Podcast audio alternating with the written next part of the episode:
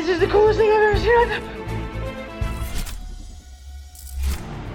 Now take all this.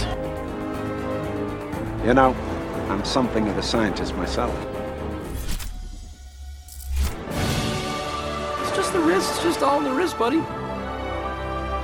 All these souls, lost and alone, I can save them. I can cure them. What's happening? Come on, Peter Tingle. You're using made up names. Impressive! The power of the sun in the palm of my hand. Hey, you're not a nobody. You're somebody.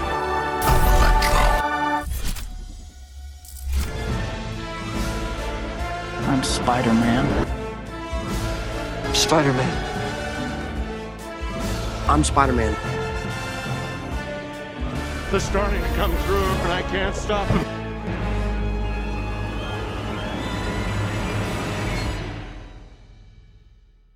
What's going on, everyone? Welcome back to a brand new episode of Assembly Required, an MCU retrospective, the show where we reassemble the MCU piece by piece, movie by movie, episode by episode.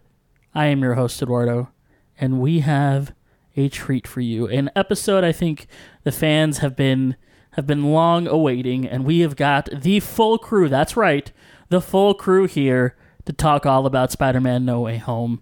Chris is here. Chris, how are you today? I'm doing well. How are you? I am fantastic. Thank you for asking. Peaches, Hey. what's going on, buddy? I am here and I'm excited. Yay! We've oh, also yeah. got making his triumphant return, Robbie. Hey everybody. A little full from all those burgers, but I'm doing well. yeah. nice, dude. What a niche, very hard to understand without context What, joke. what a great callback. Call forward? Uh, callback. And yet I'm willing to bet I'll that at some point almost every listener to this episode will understand the reference. Maybe. Yep. Quizás. Quizás. So today, like I said, we're talking all about Spider-Man: No Way Home, and this is an important one for us because we haven't just talked about uh, the Marvel s- cinematic, the MCU Spider-Man movies. We have talked about every Spider-Man movie that has ever come out. For just in case this movie was what we thought it would be, which it was. and it exactly was. So uh, good for us. Nailed it. Way to go for uh, forethought with the assembly required. I know. Look at us go. It almost looks like we know what we're doing. Like I said, today we're going to be discussing Spider-Man: No Way Home, written by Chris McKenna and Erik Sommers, and it's directed by once again John Watts. what? they want you to take the roles. They want you to take the roles. And we have a real special treat for the synopsis this week because it was written by our very own Assembly Required contributor, Robbie. Whoa. Hey, hey. I was about to thank Rachel. Not No, Rachel this time. Not Rachel this time. We still love you, Rachel. Rachel gets a break. No. She needs it. We do love you, Rachel. We start moments after the ending of Far From Home with J. Jonah Jameson revealing Spider Man's identity, Peter Parker, to the world. Peter and MJ attempt to escape an immediate crush of media attention and end up at Peter's apartment just as Aunt May is breaking up with Happy Hogan. Awkward. Uh, this is such a funny scene with Yeah. them, and uh, you know, Dude, dude, dude, dude, dude. Here's I don't I don't know if it's just because of the comedic timing or the rushed way that the actors are acting in this scene, but it just feels so much different from the rest of the movie. And I don't know, it's not really a gripe, it's not a pro, it's not a con. It's just like this scene in the movie feels like it's like shot differently, Yeah. maybe different. I don't know, something about it. It's almost like the start of this movie was still a little bit of that borderline high school dramedy of the first two and then yeah. it Yeah. gets broken out of that. Yeah. It feels like a like it is a three minute clip and then a two hour movie. Right. and they're just yeah, back you know, to back. It ties so closely with the ending of Far From Home Mm-hmm. it, that it almost feels like part of that movie still. Yeah, uh, yeah. And this movie, the ramifications of Far From Home are important to the plot for this movie, but it still breaks away from feeling like Far From Home pretty quickly after the start. Yeah. News shoppers find Peter's apartment anyway. They all end up on the news and are then taken into custody by the FBI. The feds attempt to level charges for the murder of Mysterio against Parker using Ned Leeds, MJ, and Aunt May for leverage. But Peter's really good lawyer, Matt Murdock, is able to get the charges dropped. God, it's such a good moment. Let let's let's talk about this just just for a brief moment. It's so it's such an interesting thing. Lots of lots of really interesting things here. One that it is once again Charlie Cox. Charlie Cox playing Matt Murdock as Daredevil, which like implicates a lot of things. One, it like for better or for worse kind of talk like convinces you that the the Netflix series are in some ways canon. Trust me, that depends on who you talk to. Oh no. There was an extremely long argument that happened yesterday uh, with uh, another group of friends of mine, with a friend of the show Arnaldo and I on one side, and friend of me, not of the show, Brady on the other side. And he uh, is arguing that they are not canon? He is adamant. I think they, if they want to, they can decide they're not canon, and these are variants. But I don't think there's any reason we should assume they're my canon. my take on it is that they're never going to answer it 100%. yes. I think you're probably right. I think that it's just going to kind of be broadly implied that the show's happened, and maybe they will, you know, take certain events that happen in those series and use them at, in stories going forward. But it's also been over five years in universe time since those shows, because all those shows happened before the blip. Mm-hmm. So that's such a reset that you can just kind of do a, I I would call it a soft reboot where everything is still in continuity, but not necessary for a viewer to have seen. It's, which is what they do in comic books all the time. A new author takes over, a new number one for uh, a character comes out, and it's a good jumping on point for new readers. This is going to be good- what whatever they do with Daredevil and everyone going forward. And we talked about this a little bit when uh, when Fisk was on Hawkeye as well. But whenever they bring Daredevil back, and the rumor is that he, he and Fisk are both going to be in Echo, and there's another rumor that there will be a new Daredevil series on Disney Plus. I think it's going to be a safe jumping on point for everybody, but I don't think they're ever going to do anything to discount the Netflix series. Right. And, and I think that's just the easiest way to go to do it going forward. That way, people who didn't watch it don't feel like they're missing out. People who did watch it, you're not quote unquote disrespecting them by saying, "Oh, that show you liked didn't count." Yeah. You keep talking about how uh, you made a good point there about it being similar to comics. Um, I also think that this cameo itself was similar to comics. Absolutely. And we asked about we asked This- about this. We asked exactly for how this was handled, which was it's not Daredevil is a major part of this movie. It is his lawyer is Matt Murdock. Like there's a reference to him being Daredevil because he grabs the the brick. Mm-hmm. But it, it's just a fun cameo. It's just reminding you that these universes are created. Um, Doctor Strange is a little bit more than a cameo in this, but Yeah. still, it just feels like a comics crossover. Yes. and I really like that. And the scene was just funny. It was amusing. It was great seeing Charlie Cox Oh, again. yeah, he was extremely so charismatic.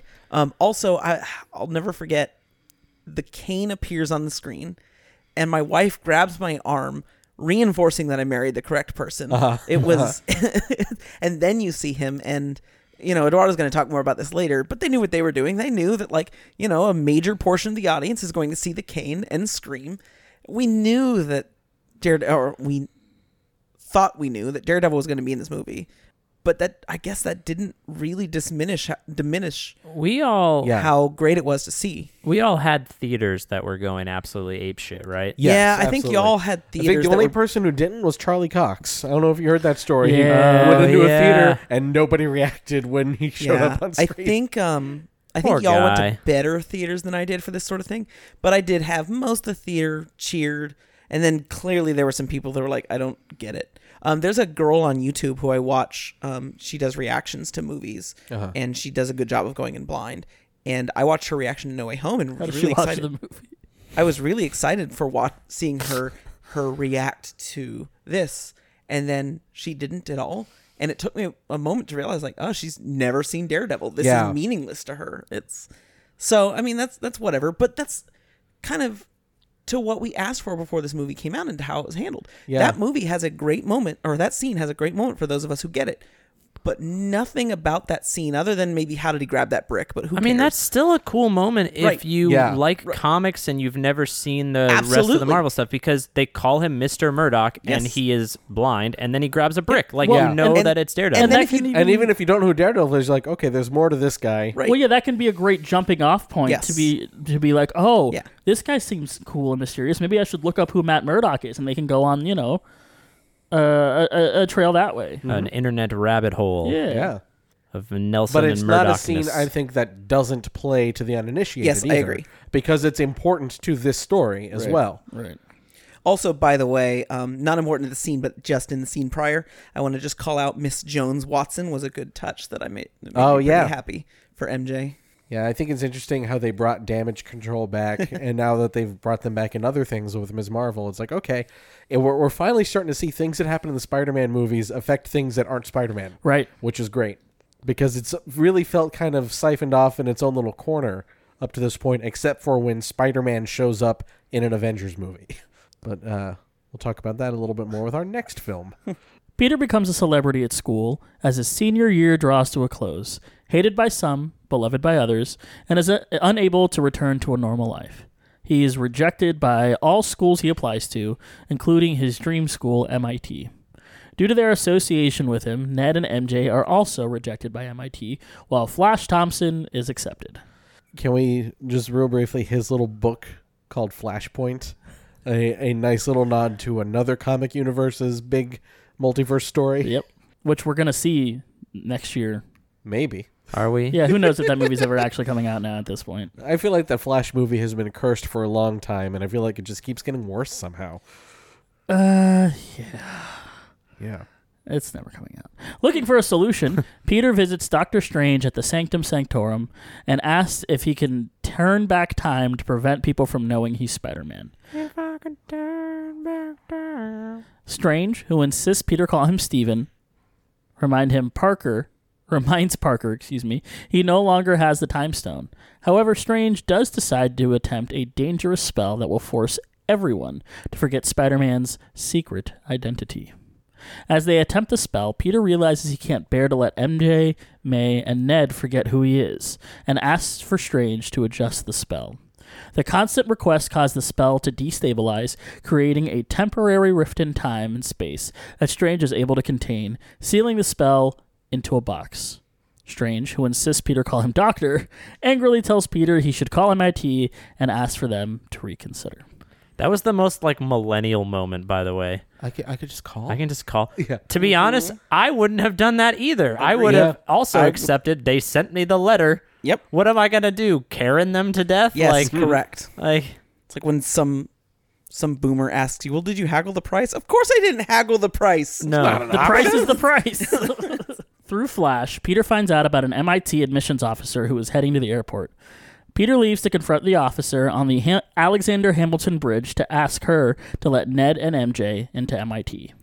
He finds her, but their conversation is interrupted by the sudden arrival of Dr. Otto Octopus Octavius directly from the Sam Raimi universe as Spider Man changes into the Iron Spider suit.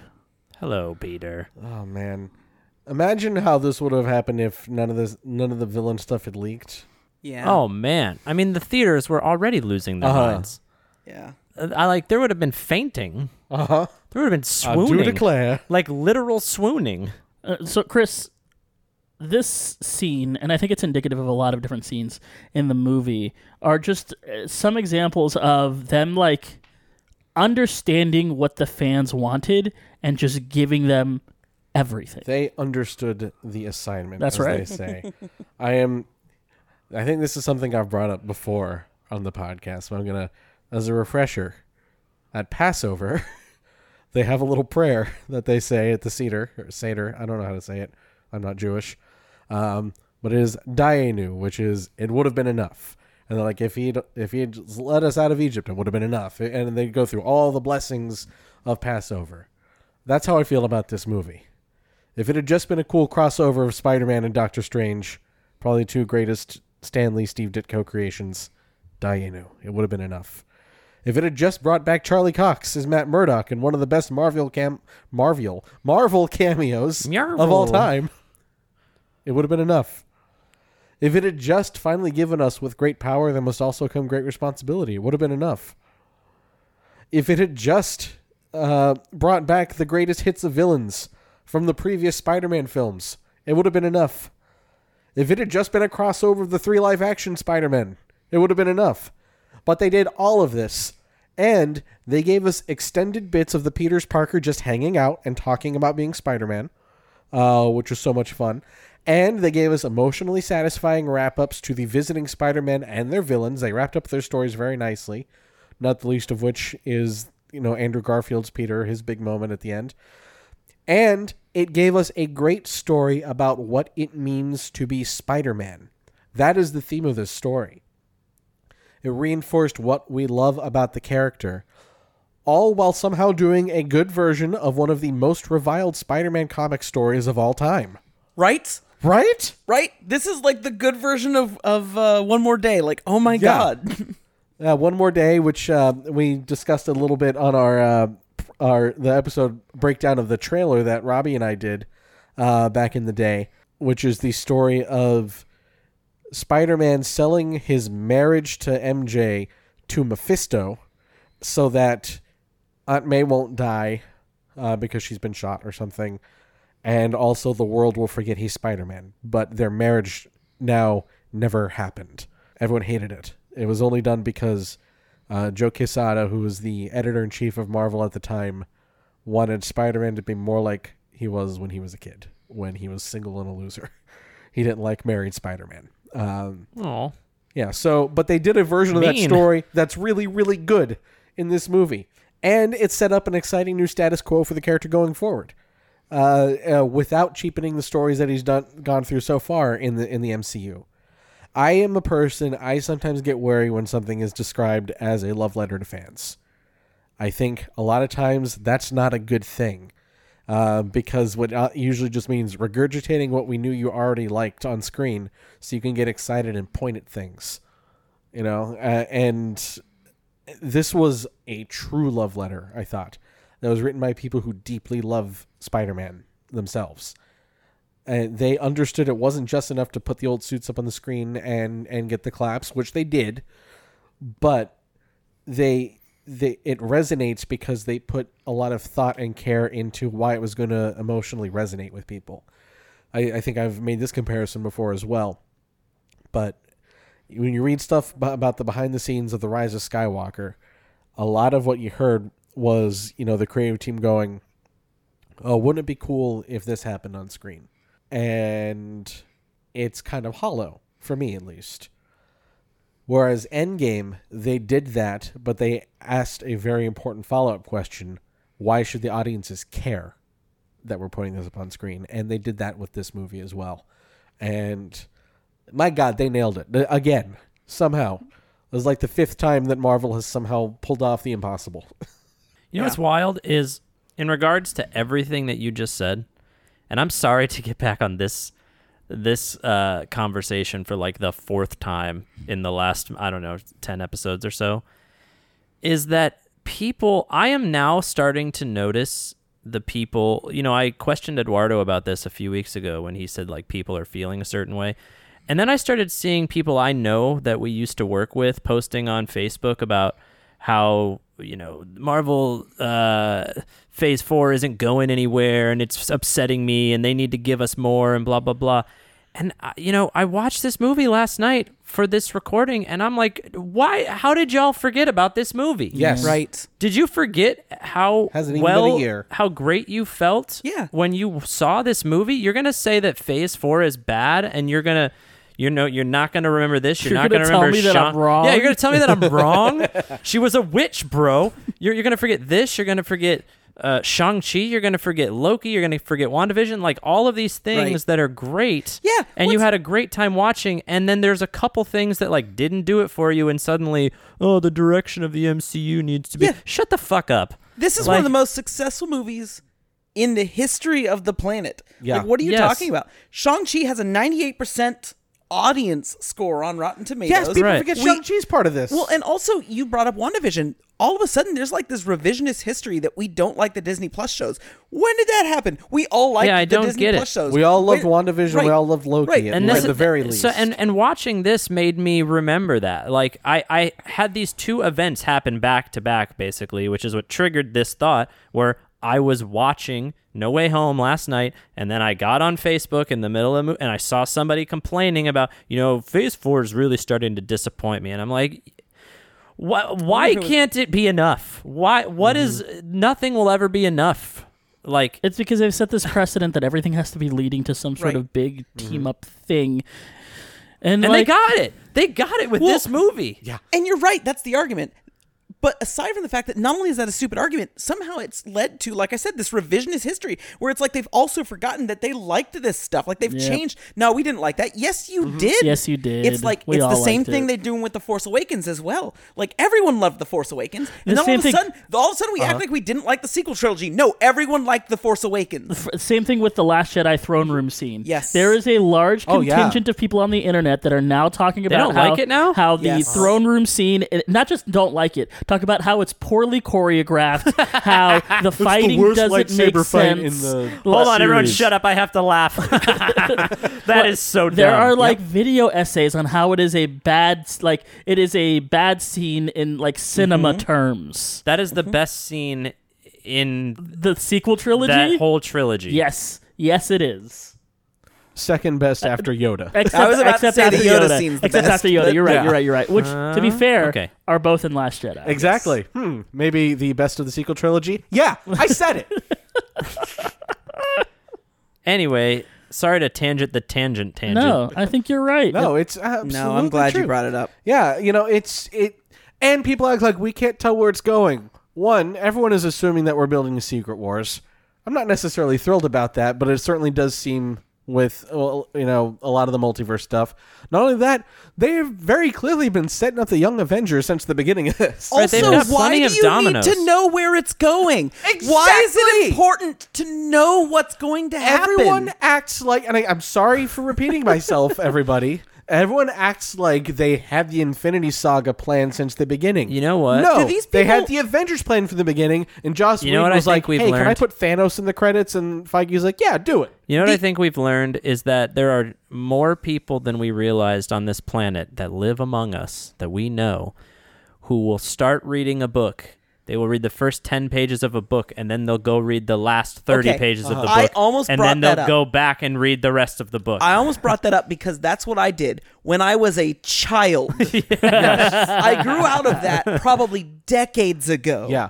Like, There's also this whole thing in in how people engage with pop culture, consume media, watch TV, whatever the hell you want to call it, where they need to know that everything was planned. Like all these people come out with their, you know, when TV shows come out, like the uh, Lord of the Rings, uh, Rings of Power is a good example, uh, where they said yesterday, uh, well, we're recording this, it's uh, the day of uh, Saturday at Comic Con, so we actually have not heard anything from Marvel's Hall H yet, just to put you in our moment in time right now. But yesterday they released a trailer for Lord of the Rings, and they talked about, oh yes, we have five seasons planned, we have the five year arc planned of this story. And people act like that is the only way you can do something now. Is that if everything now, granted, yes, I have complained about the Star Wars trilogy being kind of directionless, but I don't think that's necessarily a problem in and of itself because do you know what other Star Wars trilogy wasn't planned from the beginning? The original. oh, if you tell if you tell young millennials and Gen Z that, they will lose their mind. They do not believe you that that's a thing. Yeah. Which is insane to me because it was extremely obvious. Yeah. Granted, there were some broad strokes of George Lucas's ideas, Yes. but he was open to change ideas. Yeah. Like, here are things that were not planned from the first Yep. movie Anakin Skywalker being Darth Vader, Yep. Leia being a Skywalker. Mm-hmm. None of that stuff came about. They figured out that Vader was Luke's father before Empire Strikes Back. Not And before, then- during. Yes. During Correct. production of Empire Strikes Back, they changed what the reveal No, was no, going no. to be. I was told that when George Lucas sat down, he sat down with the prequels. He knew he was going to make the prequels, and he knew he was going to make the original trilogy. And he started in the middle because that was mm-hmm. always his plan. And granted, there there are minor bits of truth to that here and there, where he did have to break up his original story ideas. He did have the broad idea of how the emperor, the empire came into Yes. power. Like you read interviews from, with him from the time of Return of the Jedi, and he describes a lot of what ends up happening in Revenge of the Sith. Yes. Sure. Well, Um, even it. Um, I have a book from a kid's book from 1977 about Star Wars. So before anything, before there was A New Hope, before there was Empire, Uh-huh. and it includes that Darth Vader wears his armor because Obi Wan dropped him into lava during a lightsaber fight. Yeah, see, so there It's- there are certainly elements, but the story grows in the telling, and that's fine. That Yes. is how a lot of people write. That is how a lot of the great TV shows over time have been written. Uh, uh, you know, everyone always talks about how Breaking Bad is one of the greatest TV shows of all time, or certainly of recent history. That was not a planned out show, and, Yes. and uh, Vince Gilligan will tell you that that you know they sat down and say okay what's going to happen this season? And so many times people either say that they did it or there will be revisionist history from the writers themselves because george lucas absolutely guilty of this. Yes. of you know building up the myth of i had this all planned. Mm-hmm. but now it's to the point where everyone thinks that it's bad if it's not planned. The sequel trilogy didn't necessarily need to be planned. It needed to be spaced out more that was the problem there needed to be three years between movies instead of two or instead of two years Total side note to what you're saying right now, because you will find that a lot of Star Wars fans younger than us are in denial about the fact that Star Wars wasn't uh-huh. super planned. Do you know that there's a group of Star Wars fans younger than us that are also they think of Greedo shot first not as like a change, but more like a conspiracy theory that's like. Have you ever heard the rumor that Greedo used to shoot first? you heard the or that tale Han used to of shoot Darth first? Plagueis the like, Wise? yes. like I'm not making that up. There's people story george lucas would tell you there are literally people like, where do you fall on the Han shot first cons- uh, uh, conspiracy? What conspiracy? He shot first until 1997. Like, what's Wait until they find out that. That's out exactly what they want you to think. Wait, wait until they find out Stop that it wasn't until the uh, 1978 Bah. re-release in theaters that it was called Episode Four: A New Hope. It was just Star Wars. I might have the year wrong, but there was a theatrical re-release before Empire Yes, came out. No, you're correct. No, it's wild. I don't understand. I don't understand not just wanting to be along for the ride. And it's fine if the ride is disappointing. It- Yeah. It's fine to say this disappointed me, but it's so wild to say I don't know what the ending is going to be. Cuz cuz we're not at the ending yet. Yeah. I is that what do do they do this when they go into movies? And it's got to be I wonder how much the binge watch culture of Netflix influenced this. The ability to I can just watch all of this because you also Uh-huh. know people were mad about Obi-Wan because they were mad you know, I haven't gotten I haven't gotten a Clone Wars flashback. I'm not getting, you know, people were so they mad killed the Grand Inquisitor. Right. Did they just decanonize rebels? most of people's complaints boiled down to they hadn't seen the end of the series yet. Uh-huh. Almost all their complaints were addressed by the end of the series. Yeah. People are so impatient and I just don't Yeah. understand. And I know you and I are a little higher on Obi Wan than some of the other people on this couch. Sure, sure, but that but it's one thing Yeah. Uh-huh. to say I don't like shaky cam, which I agree with. It's another to say they didn't have an Anakin flashback in in in episode 1 like Mm-hmm. mid, s- sadly mid. Mid. Yeah. Mid. Anakin was sus. This movie Cap. is mid because No Dane cap. DeHaan didn't no show cap. up. I'm sorry. Anakin was sus. This was mid. And that's what's going on with This with doesn't slap. Yeah. what Peach is saying about about phase 4 is like people are just so and I don't remember them being this impatient with the previous phases. Nope. I don't It's because there's so much content coming at us now that is we already have like by like if you count the minutes, phase four is almost as long as phases one through three. Oh my god. Yeah.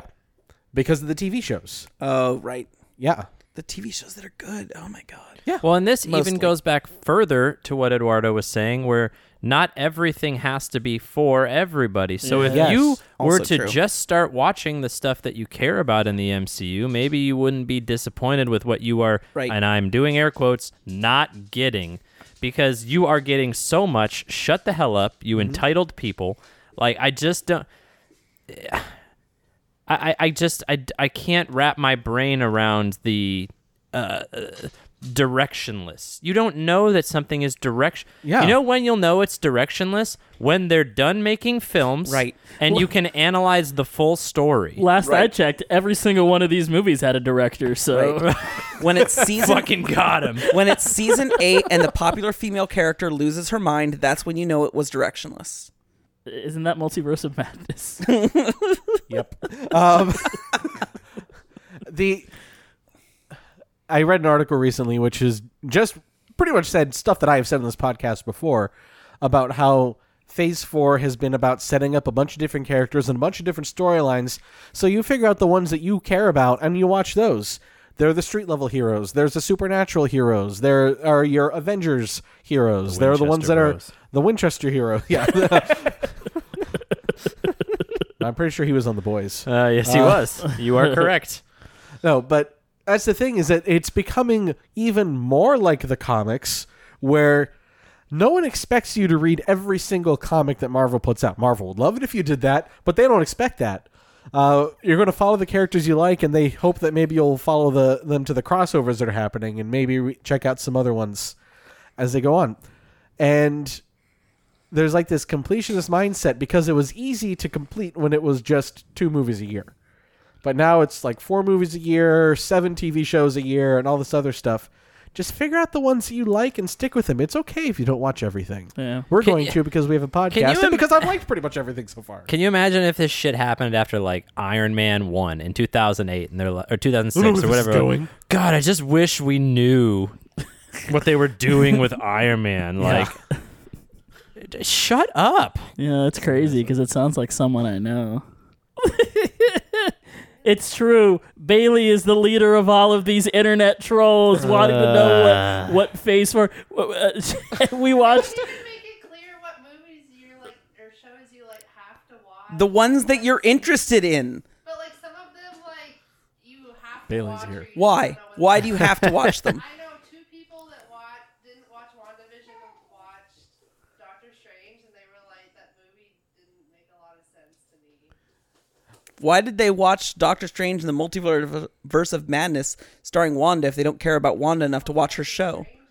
Okay. Okay, if you're going in that blind, then what are you even doing? Like I just Do you need to have seen WandaVision? Oh. We'll talk about that. I would argue yes, but uh, I think definitely, but I think maybe it would have been easier for I me to think- accept that movie if I hadn't seen WandaVision. just watch the movies that you're, yeah, I agree. Watch the movies that have characters you care about. That's it. I don't care about this character, so I will not watch this movie. That wasn't hard. Yeah, you know, it's okay. Now, gr- granted, I, I'm a sucker and I like everything so far, uh, at least a little bit. Or are there are there at least some elements of each character or story that I that there's enough that I like that I'm like, hey, I'll go see the next one. But it's okay to not watch everything. I mean, I'll say I'm getting some fatigue about it. I'll say that I'm like I can only watch so much Marvel, but it's not it's not that it's directionless and I need to know the Yeah. ending. It's I don't have movie fatigue. I have like post credit scene fatigue. Can you get the paper out of our son's mouth? You should just start skipping the post-credit scenes then. Yeah. we did Mi- solved. we did watch No Way Home yes last night, and neither of us could remember the post. Credit. Oh my god, scenes. this same thing happened to we were me. like, Oh, "Wh- yeah. I know that. I was like, maybe there wasn't a post credit. Oh, just wait, I've got it covered I in don't notes. remember, and what a scene it was. uh, It hits different after. It does. Especially Yes. because that post credit scene really made it look like Doctor Strange was the only bad guy in Doctor Strange. right. Like It made it look like this movie had anything to do with Multiverse of Madness, which it did not. yes. Besides him being like, I know the multiverse. We recently had an incident with Spider Man. Recently, there it was madness. Recognizing Spider-Man, Doc Ock demands to know what happened to his fusion machine, confusing Peter. Spider-Man and Octavius fight across the water. Why the did bridge. he name his fusion machine confusing Peter?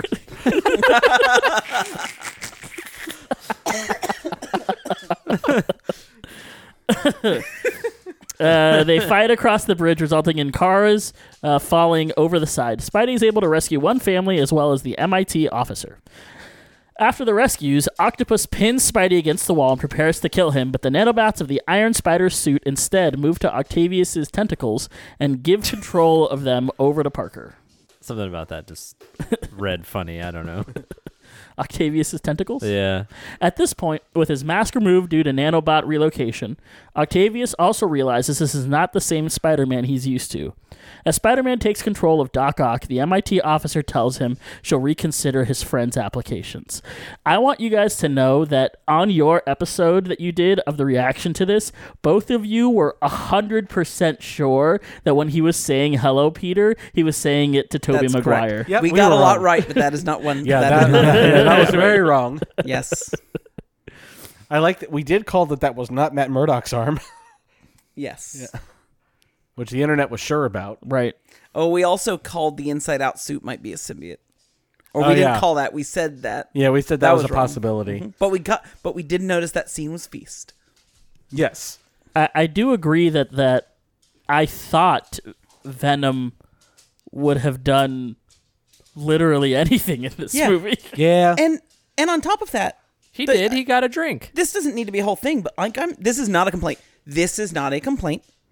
But it's so weird that they were so close to having a Sinister Six movie and that they didn't bother. Like it's surprising to me that they didn't say and I'm not saying they needed to say Sinister Six or it needed to be about the movie, but they had five villains. I'm surprised they didn't just say, let's get another one for you know let's bring in some Topher. tradition and some not right. Topher, let's oh my bring in another God. one. Or let's let's have uh let's have Venom do literally anything in the movie. Like you were really close to being able to I, have I six. get why they didn't have. Doctor Strange That- could be the sixth villain. There you go. Yeah. I get why they didn't have Venom do anything just because he has nothing to do with any of those characters, this particular Venom. Yeah. And that would have just been really out of place and it would have gone against the whole theme of, you know, curing the villains. Right. And this is also a Venom that has been portrayed heroically so far. Well, and another one I kept wondering is like, well, Vulture. Vulture is a is a founding member of the Sinister Six. Like, let's bring Well, Vulture. he had to go Then I Morbius. found out what happened to Vulture, It's Morbin time. and that's that's a problem. That's a severe. Until they decided no, that didn't happen to Vulture, and they took that scene out. Oh, did they of- really? Or they they either took that scene out of later prints of the movie, or they changed some of the Oh, I didn't dialogue. know that. Wait, what goes- happened? Okay, so I didn't Morbius, see Morbius. Spoilers. I didn't either, but I did see the post credit scene, and it's so bad. In the post credit scene, uh, for there are two post credit scenes. One I need to see Peach's reactions as you say this. one where they hear a news report about how a man named Adrian Toombs just appeared in a jail, and since there are no records of him doing any crimes, they let him go. This is in the Morbius. He just universe. appeared in a jail. Yes. He. Hi, I'm here. Uh huh. Why So are you him here? go. It's better in this joint. Yeah, and then in the second post credit scene, Dr. Michael Morbius at your service drives out to an undisclosed location and Vulture swoops in in a new suit that he has managed to build in the past couple days that he's been in the Morbius universe. I keep calling it the Morbius universe because I mean there's a chance that they might decide that this never happened Yes. and it's not the Venom universe.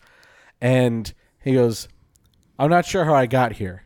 I think it has something to do with Spider-Man. But I think guys like you and me can work together and do some good. and, do some good." Morbius just goes, interesting.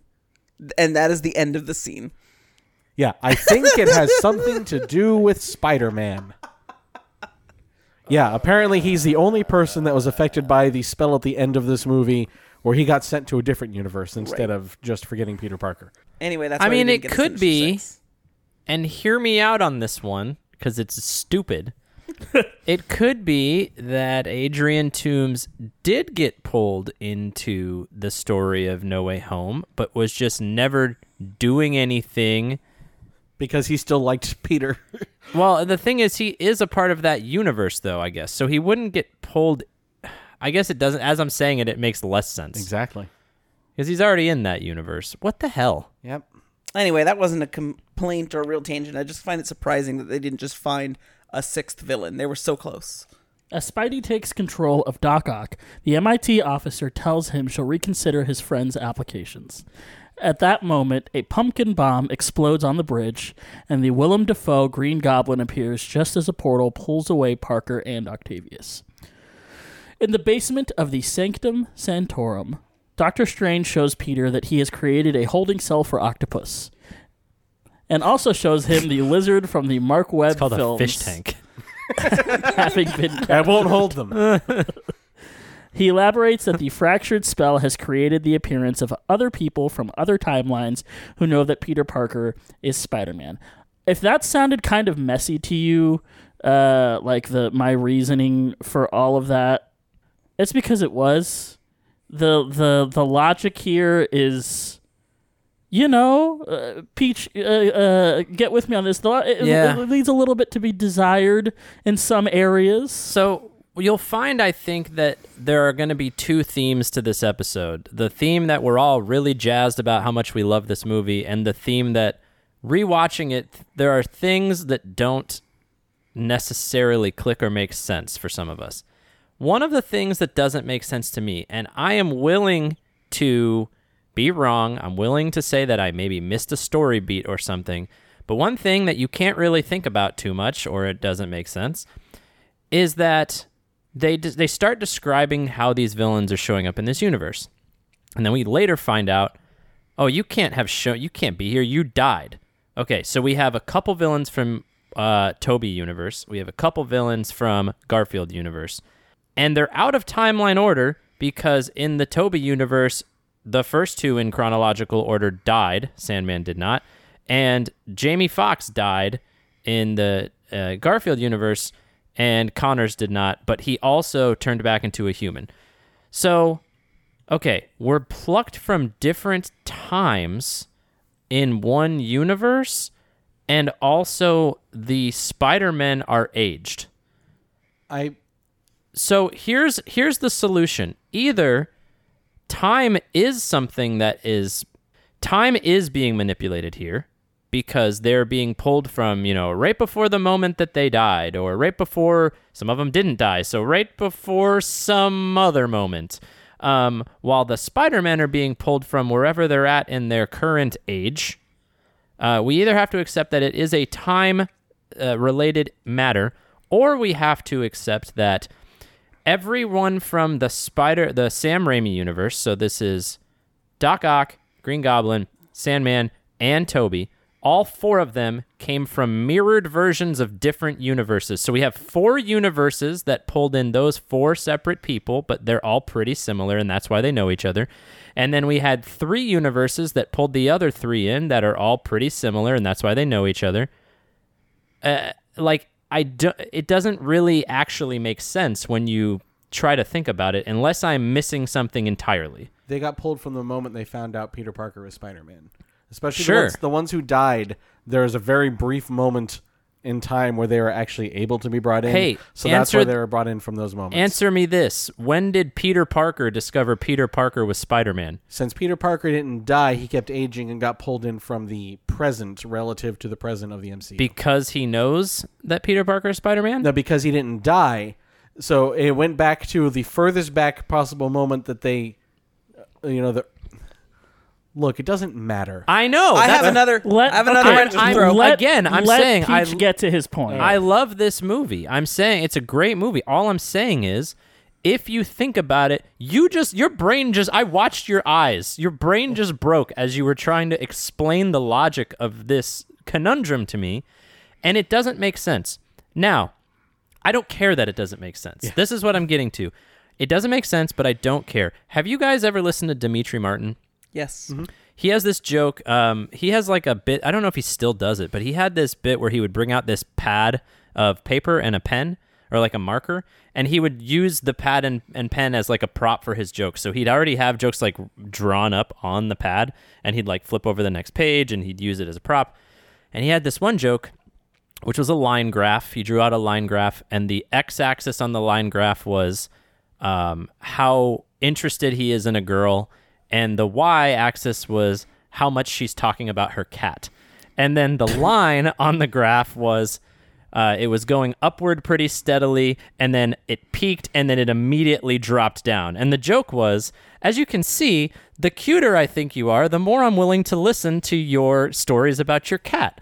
But at a certain point, I don't give a shit how attracted to you I am. I don't want to hear about your fucking cat anymore. That's the joke. This movie to me is that axis. It is things that I love. They did a lot of fan servicey things and I love them for it. And things that don't make sense. And it for me where this movie falls is right at the peak before it drops down to the bottom is there's a ton of stuff that I love and a bunch of stuff really that doesn't make sense. But you're right at the point in the graph before you drop too low, where it's like too many things. They cut don't it off make at the right moment. Yes, That's It's- why there's not a sixth villain. Yes, Yep. because maybe too many things wouldn't make sense with six. I I got two another wrench to throw in that, which is um, so it's the moment they discovered that Peter Parker was Spider Man. Well, the moment that Doctor Octopus discovered Peter Parker was Spider Man was the moment he had regained control of his mind and decided to help Spider Man. So hmm. why? How does this Doctor Octopus s- still? Why is he still nuts? Why does he still have an evil inhibitor chip? But uh, knows that Peter Parker is Spider Man. Let's Right. say that being pulled across the universe messed up his inhibitor chip again. But it was No prize for me. It was just destroyed. Like Oh, the, that inhibitor chip in Spider Man Two was just destroyed. yeah.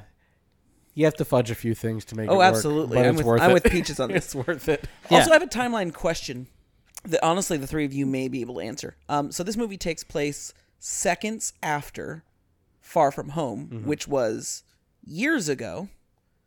So what is? But then this Captain America Statue of Liberty thing is also happening in Hawkeye, which I thought was supposed to be current, not in the past. I thought some. I, I thought there was an undisclosed amount of time that passed. Like There yeah, is an from October to November Yeah. or because December. because That's they're couple going months. They're doing their college applications. Like there is Yeah. a an amount That's of the time. montage. but that's not years. It's it's months. it's the same. right. I'm talking about years. It's the same Christmas as Hawkeye. But so what was Hawkeye years in the past, or was Hawkeye in 2021? Well, Neither of them are in they're in like because 2026 or something because of the Oh, right, right, right, right, right. But still, okay. My Yeah. my point is just because the movies they're, the the properties are happening now Got it. does not necessarily mean that So- that, that they are concurrent with our present. I think It we're is X still- many years I think we're still after catching up. Endgame. Right. Yeah. Like But so to real time. got it. Yeah, because Okay. we blipped into 2023, right? When we I don't remember the five years that passed. Something like that. At I'll the bet end of this is Endgame? somewhere out there. I just I'm sure it, someone's figured out. You can like take context clues from WandaVision.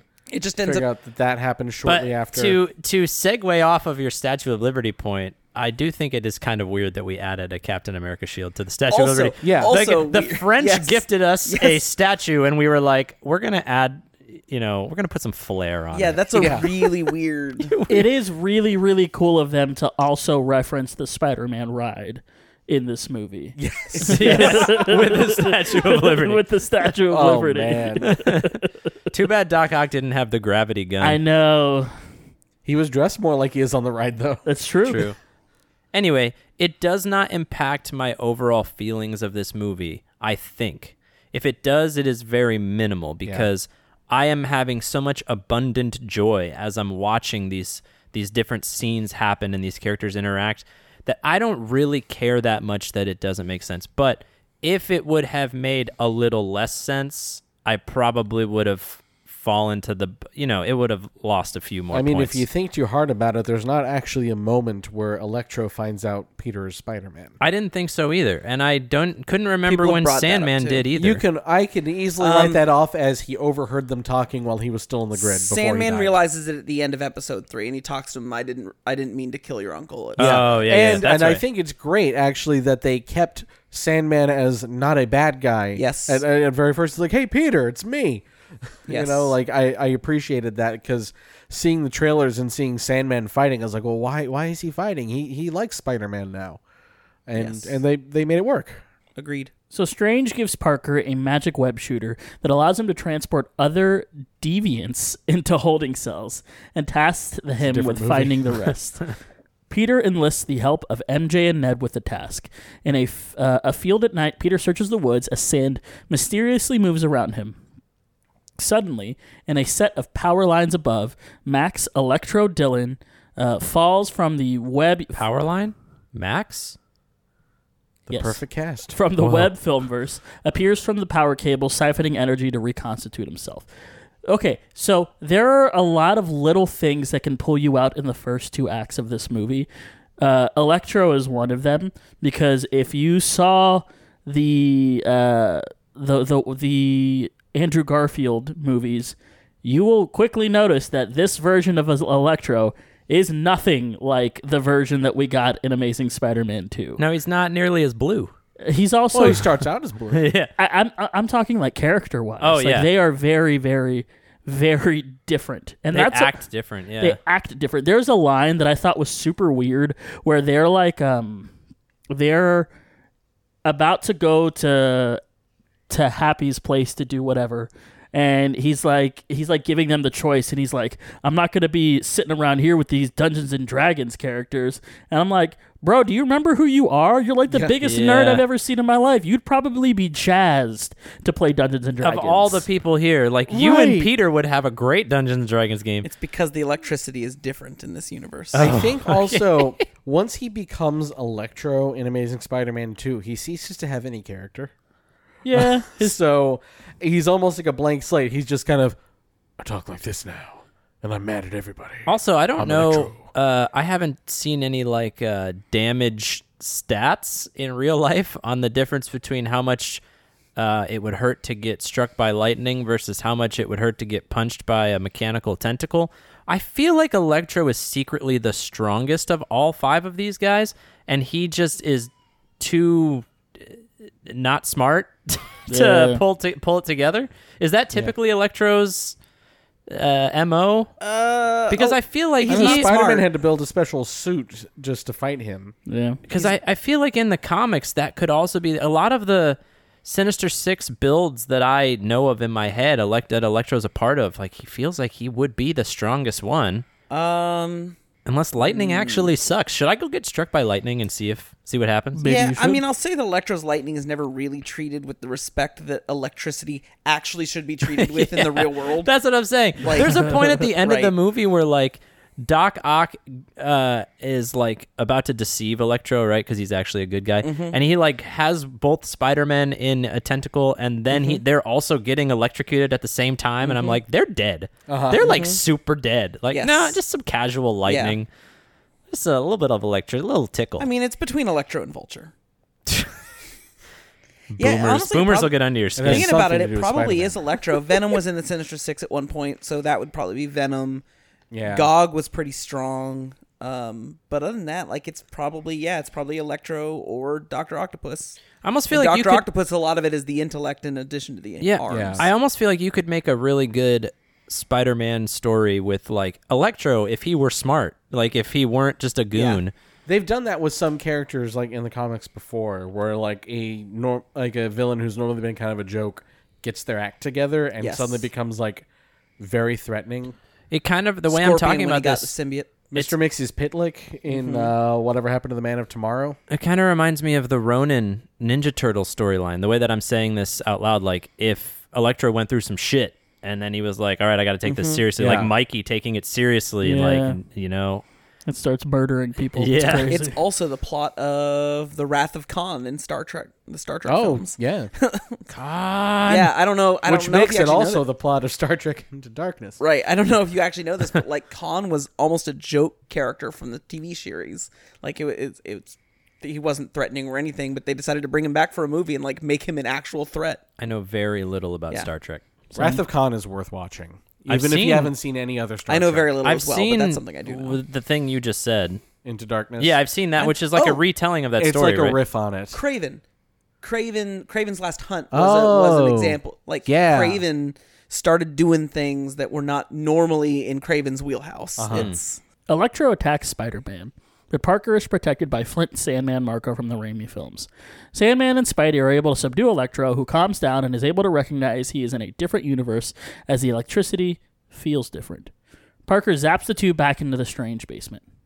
Meanwhile, in a back alley, Norman Osborn gets into a fight with his Green Goblin personality, ending with him smashing his mask. We have to give a quick shout out to Willem Dafoe Yes. for just Yeah. just fucking eating it up Yes. Always. anytime he brought was it. on screen. Anytime he was just he was so good. He was so perfect. He was just giving it 150% at literally every single moment. Was he my MVP of Spider-Man when we did that movie? 'Cause I feel like he was. had I think to it was he everyone. was. Yeah. Yes, I think he was for all of us. He's somewhat of an actor himself. Yeah. you know. Yeah, he's really good at this acting thing. I hope he sticks with it. and he's just really good at this Green Goblin. Oh my gosh, he's yes. so good at it. just the right mix of Yes. of frightening and funny. I think. frightening funny and also like a little sad. Yeah. You know, you- oh, you he feel- plays the pathos brilliantly. Right, you Mm-hmm. feel really sad for the Norman Osborn part of him because he he also there's like an there's like an era of like I, it's like notes of like him having like dementia almost, Uh-huh. and you can kind of feel that like that like it, it it feels really bad like that old person that doesn't remember what they've done Mm-hmm. and they don't remember the, the the bad things that they do or they don't remember people and stuff and like it just really hits different in this movie for some reason I always thought that the Raimi movies did a really good job of having tragic villains, Yes. villains that you would feel bad for, and that really carried over into this film as And well. Venom was a villain too. Yes, and also Venom was there.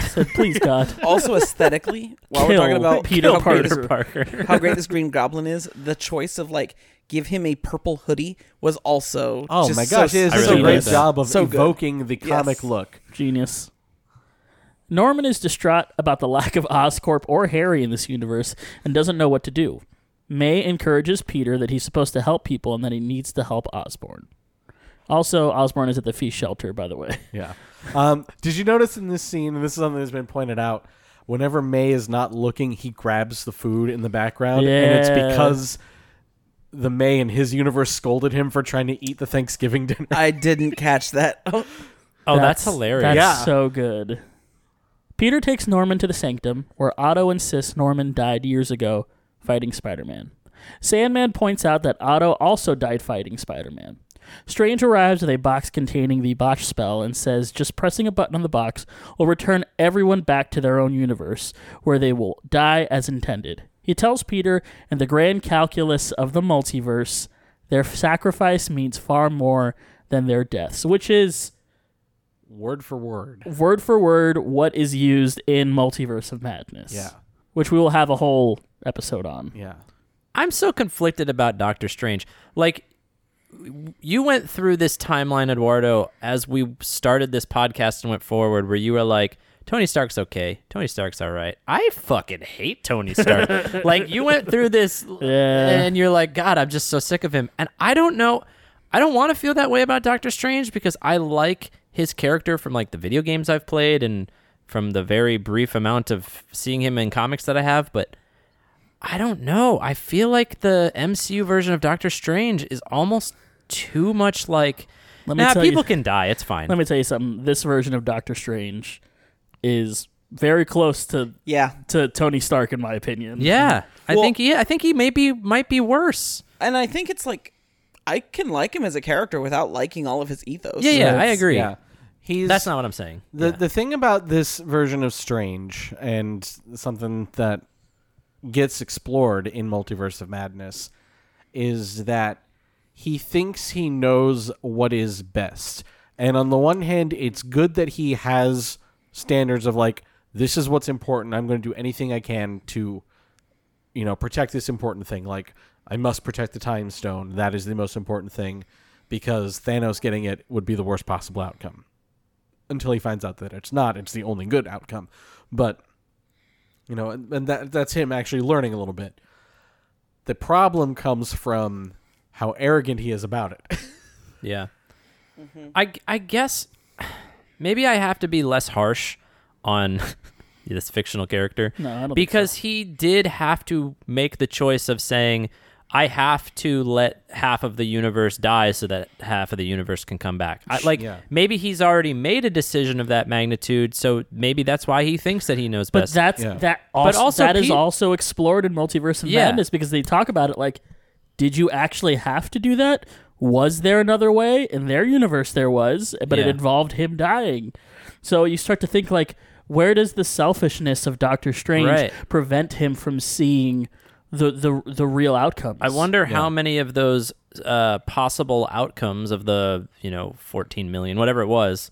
I wonder how many of them were Doctor Strange is the only one that dies and they win. Right. And I don't know if I would have liked that much either, because that's like the whole other story we talk about of like, ah, a character has to kill themselves to move the plot forward. But I don't know. Here's the thing: is that I do think that Strange, if that were, if he had saw that, if he had seen that the only way that the universe could be saved is if he died, I do think he would have done that because he almost resigned himself to that in the first Doctor Strange. He was willing That's to true. stay in the dark dimension for an eternity to keep Dormammu from, you know, t- taking over our dimension, and he he bet that he could bargain with him, but I do think that he was willing to do what it took to keep that from happening. Yeah. So I do think that he is at least consistent in that he will make the hard choice if it comes to it. However, I do think that what th- his problem is that when he thinks that the hard choice is the only thing to do, he's like, "Look, I'm the sorcerer supreme's friend. I will. Uh, I can make this decision." I've seen Crunchwraps more supreme than this sorcerer. He's also not the sorcerer Supreme anymore. no, I know. I just I thought about that meme where it was Yeah. like I've seen Crunchwraps more supreme than this court. Oh And yeah, Peter, influenced by May's words, decides he's not okay with that philosophy and takes the box. Strange pursues him and separates Peter's astral form from his physical form, but Parker's spider sense allows his soulless body to avoid Strange. Anything this ever was noticed? Oh, go ahead. very cool. Uh-huh. And the little tendrils Yep, yep. above the head. So if you What? if you watch that scene, mm-hmm. there are the little floating squiggly lines above Peter's head when he is floating in the astral plane, like he gets when he's in the movies and in, in the comics and the animated yeah. series. It's the actual comics. It's the I exact gotta same- watch it again. It's the exact same thing they did with Charles Xavier in Doctor Strange, Right. Where they actually gave him the wiggly circles coming out of his forehead. Yep. Ah. yeah, it's really and cool. then they Yeah. killed him. Yeah. Snap his, snap his neck. Yep.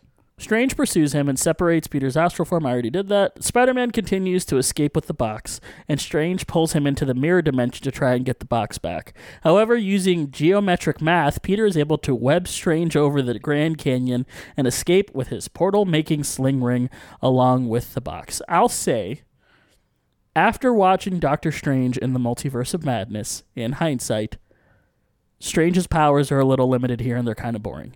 Uh, like, I think it's still cool to see them fight in the mirror dimension, but I remember leaving Doctor Strange in the Multiverse of Madness, and one of the things I really enjoyed about that movie were how varied Strange's powers and movesets and the things that he was doing. They made his powers so much cooler in that movie. Yes. That is the best part of that movie for me. And I think in the first movie and in this one, and anytime you've seen Strange, like before Multiverse of Madness, they're kind of boring. He just he does the same stuff. He does portal stuff, which is kind of cool, but you know, where's its I where's could its see. welcome? I could see why he would in this fight though, because he's gonna pull his punches a little because it's Sure. It's Spider Man. Yeah. yeah, they're pals. You, you're not wrong. It doesn't like help me with yeah, the yeah, fight yeah. though. You know? yeah, know? yeah. No, for sure. He could have pulled his punches and done other cool spells. Right. You know. Back at the Sanctum, Peter gives Ned the sling ring and proposes to the villains that he can find ways to cure them of their problems so once they return, they won't have to die. Osborn vows to help, saying he's something of a scientist himself. Did you guys know that line was coming when he started delivering it in the theater? Yes. Like when he started, like, you know? I'm like, there was oh, definitely a gonna say moment it. of like, no, they're not. He's not actually going to say it. Like, It was incredible. And, you know, there is something about this movie. This movie has a few. Th- All right, I'm going to equate it to something. Mandalorian season one spoilers. Okay. I have been chasing the high that was seeing Baby Yoda for the first time for basically ever since Interesting. Okay. I saw him the first. The first time I saw Baby Yoda, it was so. First off, it was completely unexpected. yeah, that's why you had a child. Right. It was. I know. I know. It was Did it, want did it reach that? maybe it was so unexpected you know because like you're watching that and you have no idea what's in there and then it finally gets to the end of that episode and you're like what the f Uh-huh. is happening you're like what are what am i watching One of the most out there. it was so outrageous but it works so well with the show incredible this movie has a lot of these moments for me i don't think it, quite on the same level except for a few that are maybe surpassed that uh, but there are a few moments where i'm just like man i feel like i've been waiting for this my whole life like when he says this being seeing this movie in a theater with a bunch of people who are also all be like, "Oh my god, he said the thing," Uh-huh. and we're all like freaking out all together. That's those are just those are experiences that you cannot replicate. and that's this is really the only time that I feel like arguably they overindulged on like remember the funny line you liked Yeah. Or- but I didn't care Mm-hmm. because they did everything else so well. I'm like, okay, yeah, fine. I I, I like it when Willem Dafoe says And, things. I mean, like. they also And I- did the power of the sun in the palm of my But they hand. they actually I feel like they actually made that work in a really I agree. interesting way. I agree. I think both Yeah. of them were funny though and interesting. Yeah, I think what's important is they didn't do too much of this. They had this line, they picked probably the most famous memeable line from the Raimi movies and used it, and then but they didn't they didn't just have everything that he said be straight out of the Yeah. Raimi film. We could have used more three Spider-Men pointing at each other. we got a little bit of that. No, but more. That's true. It's like you know that uh, that meme of the well, not meme. I guess it's just a joke of the you know uh, the waiter shredding cheese on your pasta at a red. Say when, and it's just a pile of cheese. Uh-huh. That's how much Spider-Men pointing at each other I want. the never The whole ending. fight, one of them, they're all at least pointing at the other one. Yes, You started by pointing at me. That's very rude. At an old Tony Stark safe house, Peter and Norman use a replicator to work on curses for the vil- cures for the villain. They Is this successfully uh, is this Happy's? this is Happy's apartment. Okay, yeah. They successfully create a new inhibitor chip for Octavius's arms, which allows him to regain control of his mind. Octavius is his old positive self again and happily talks with Norman, who expresses he's looking forward to being whole again. Electro is given a device that will sap his electricity, though he expresses unease about it. Sandman just says he wants to go home to his daughter. As things wrap up with the villains, J. Jonah Jameson finds Spider Man's location and arrives to get a story. He's so good. Mm-hmm. So, so good. J.K. Simmons yes. is J. Jonah Jameson. They are one. They're the same person. There is no way they could have recast this. No. Yep. You know, he he should be in every universe. J. Jonah Jameson. I agree. Oh, so there is something in every universe that is constant. You say. Sort of. Just J.K. Simmons. Oh, okay. That Well, is fi- something. While finishing the cure for Osborn, Peter's spider sense goes off. He takes some time to fi- uh, he takes some time trying to figure out the source, then suddenly webs Norman's arm to the wall. The Green Goblin personality comes out, laughing at Parker and mocking him for ever thinking he would play along. He appeals to the other villains, saying they could they should be treated as gods and not give up their powers. The lizard breaks out of the truck he was hiding in, in front of Jameson, while the goblin tosses Doc Ock out the window. Electro removes his device, and he and Sandman retreat from the apartment, as does Octavius. Aunt May runs away with the cure for Osborn's powers and personality split, while Spider Man and the Green Goblin violently fight across the apartment complex. The Goblin and the Lizard crush Spider Man through the floors of the building, while Osborn taunts Parker for holding back. Let me tell you, this is one of my favorite Marvel, Marvel fight scenes in a movie because it is unapologetically brutal Yeah. the Green Goblin can throw hands. Mm-hmm. He first off, when did he become a wrestler? He's over here like power bombing uh and like he's doing like um what is that spine buster he spine busters him like three floors down it's insane it's so cool and it's so like there's that point where peter is like punching him in the face repeatedly and he just laughs uh-huh. mm-hmm. dude it's so scary. good it's terrifying It's And- so visceral and it's the scariest I think the Green Goblin Yes. has been. And they took that move, and they've said this. They took this directly from the Spider-Man video game for PS4, but the move where he Peter throws Goblin down and then like uses his webs to like launch himself through the floor. yeah uh, because that happens at the beginning of the PS4 game. He does that to Kingpin. Also, it may have been false, but I read that this is Willem Dafoe doing this. Yeah, oh he, Oh my he God. insisted on on doing as many of his own stunts as he could. He was like, I don't want to do this if you're just going to CGI me this whole time. God. What a legend. I'm sure there were stunt know, doubles dude. involved for some things, but he did a lot of it. He's so good. He's so unbelievably good in this. Absolute unit. Dude, he's so good. This fight is so good. I think, you know, it is, it, you know, I talk about things being refreshing in the Marvel scene. I'm not going to say that a brutal fight between the Green Goblin and Spider Man is refreshing, but it is Look a at this old man and this teenager throw hands. Right, but it is. It's like it's like good. To, like it's fun to watch. I'm okay. Fun isn't the right word, but you know what I mean. Like it is. It's exciting. It's exciting. Like it's a. Yes. It's definitely something different, something fresh. Uh, it's. I. I was a real. I'm a really big fan of it. Well, and it feels like people with super strength fighting, not powers and flight and and rays. Well, and, it, like it does a really, really good job of raising the stakes. Yes. Up until that point, it's like a happy-go-lucky, fun Spider-Man movie Yep. where nothing's gonna go wrong. Why Mm-hmm. could would anything go wrong? It's Peter. He's having fun. We're telling Uh-huh. jokes. It's a good time, and then he gets his shit stomped in this hotel repeatedly.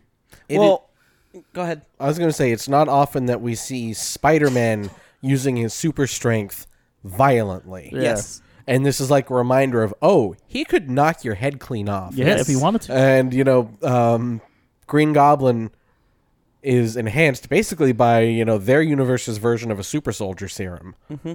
So he's one of the only people that could actually go toe to toe with Spider-Man in a fight like this. I also without don't- pulling punches. I don't want to say this, but I'm going to say it anyway. It it's giving the Joker in this or the the Green Goblin in this uh, movie is given a few Joker vibes. Well, he's given a From little. the movie Joker? I know. Just yeah, just- remember the scene where Green Goblin dances to Rock and Roll Part Two? Oh. I think Green Goblin giving Joker uh, Joker vibes is as old as the Green Goblin. Like That's that's, fair. yeah. yeah. and, and this sort of I want you to like live out your full potential and use your sort of like I want you to join me in the chaos kind of thing. Come on. Hit me. I want you to do it. I want you Yeah, yeah.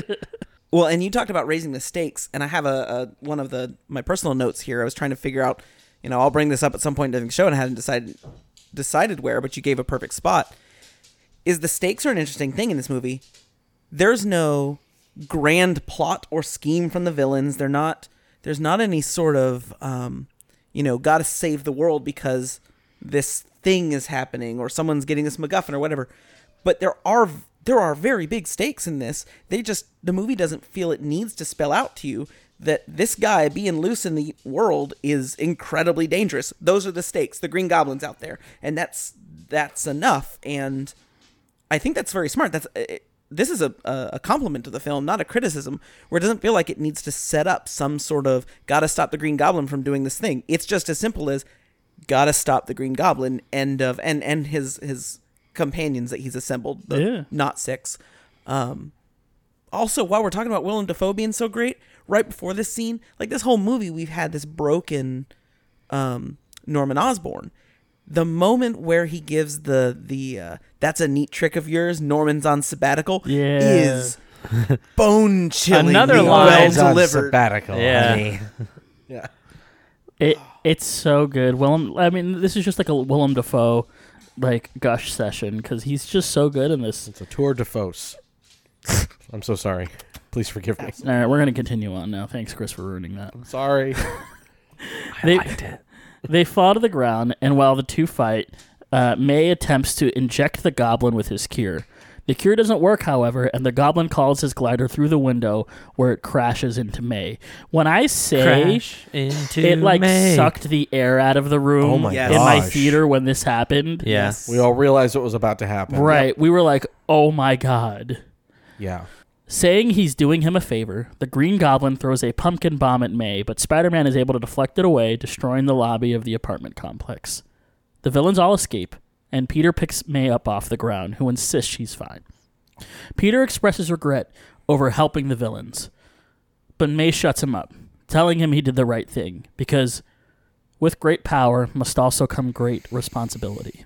The wording from the comics, which I think we discussed in the Spider-Man Mm-hmm. episode back in the day. Mm-hmm. Robbie, you finally got what you wanted. Are you happy? No, Mary Jane isn't in the movie. Oh, that's true. At what MJ cost, Peaches? At what cost? Upon delivering the, lex- the lesson, May collapses and dies from her injuries. Peter falls, sobbing over his aunt's body, while a SWAT team and Happy arrive at the same moment. Happy emotionally recognizes what happens what happened to May before he's arrested, and the SWAT open fire on Peter, forcing him to leave May behind. On a skyscraper in the rain, Peter watches on the news as Jameson blames him for May's death. This is such an incredible scene. I think we've seen there are movies with what we've had with death scenes before. None of them invoke the emotions I think that this scene does. And Robbie, like it it it's incredible what they were able to do and kind of what they were able to make us feel Yeah. in this moment. Yeah, I'm getting sick chills just sitting here listening to you recap it. Um, I mean, I'll start by asking the room, like, is this the most emotional MCU f- movie? Uh, I, I should say Top five on sad emotions, I emotion. would yeah, say, yeah. it's up I'd, there. I'd put Volume Two up there uh, for me at least. Civil War Um, was. Remember, we discovered Civil War was uh like surprisingly sad. Civil War, Endgame. Yeah. I think Infinity War has to be up there. Oh, Infinity I War, I think my duh. top Yeah. uh, emotional moment is with Peter Parker being like, "Mr. Stark, I don't feel so good," Yeah. and then basically sobbing that he doesn't want to like die. And that still lands, even though we've seen like three movies with him since then. Yeah, Yeah. So so it's up there. I just and I remember the four of us actually got together after this movie. So I remember saying this to y'all at the time, and I think we had similar reactions. But um, I was wearing a wearing a mask, and I just remember my mask was soaking wet in this movie. And I do not, I don't actually cry that easily in films. This was the main the main part that made made me lose it. And I I vividly remember. So you said when she gets hit by the uh, by the glider, the air got sucked out of the room. Exact same thing in our our theater, just went quiet. And then when she got up, just think, okay, maybe she's okay. And I remember then she delivers the line. And when she says, I could tell it was coming, I could tell I was getting really excited that she starts, Peter, no, Peter, with great power. And I just, as she says with great power, I looked at my wife and I go, she said the thing. And my wife goes, that means she's going to die. And I just remember sinking back into my chair, just like with my mouth like behind a mask, but just my jaw on the floor, knowing that, oh, she's right. And then it happened. And I, I mean, I was destroyed, absolutely destroyed. Uh, and then, then that's not the end. Like, uh, we'll talk about this later, but Andrew Garfield Peter's redemption when he saves Mary Jane is oh well MJ is oh my god, uh, like I'm getting emotional just thinking about these Yeah. scenes right now. yeah. and Kat had not seen um Amazing Spider-Man 2, so she didn't get why that was so. I mean, neither have you.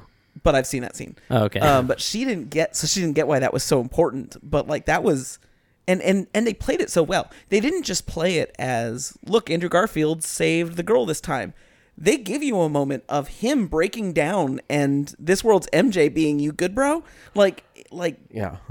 oh my god. So I I just this movie got to me severely, and I had kind of.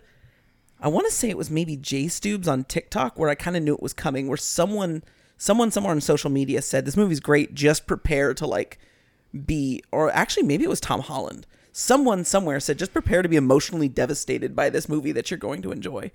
And even even that warning did not prepare me to be emotionally devastated by this movie that I enjoyed. Honestly, I thought what people were telling me is Ned Leeds is going to be a bad guy, but um, Oh, we'll get to that. oof. but and in a good way. I mean, I don't think it. I don't think it was manipulative or cruel. I just think it was a well done movie that had a lot of that elicited a lot of emotion. So yeah, that's it. Plus, I finally got my line. Um, I'll say a little bit more about what this line being in here means, uh, but it was great actually hearing that, Yeah. and it's such a perfect delivery of it. There's there's a lot we can say. I mean, it it really says something that it hit so emotionally when one we were all expecting it, and two it was, dr- you know, driven home so hard in the first three Spider-Man movies, and it's been an iconic line since the first Spider-Man comic. Mm-hmm. But then it became iconic like on a global scale with the Raimi movies. Yeah. And not in like a weird ironic way either. You know, people joke about it, but it lands in those movies mm-hmm. too, but you know, particularly the first one. And then for it to land in this one, it just the fact that this movie works so well, it isn't dragged down by the long cinematic history of Spider-Man. It's elevated by it. Right. It builds on those things, builds on its own mythology, builds on the MCU mythology, and makes things that we're expecting still hit hard. Yeah. And I'll say I, I don't I'm assuming y'all felt the same way, but I think when I was rewatching it for this, this was the third time I'd watched the movie. Mm-hmm. And it does not hit it's less of a shock. Like I obviously know it's coming. But even with the shock gone, it I don't think it hits any lighter when I rewatch it. Yeah, No. it's well done. I agree.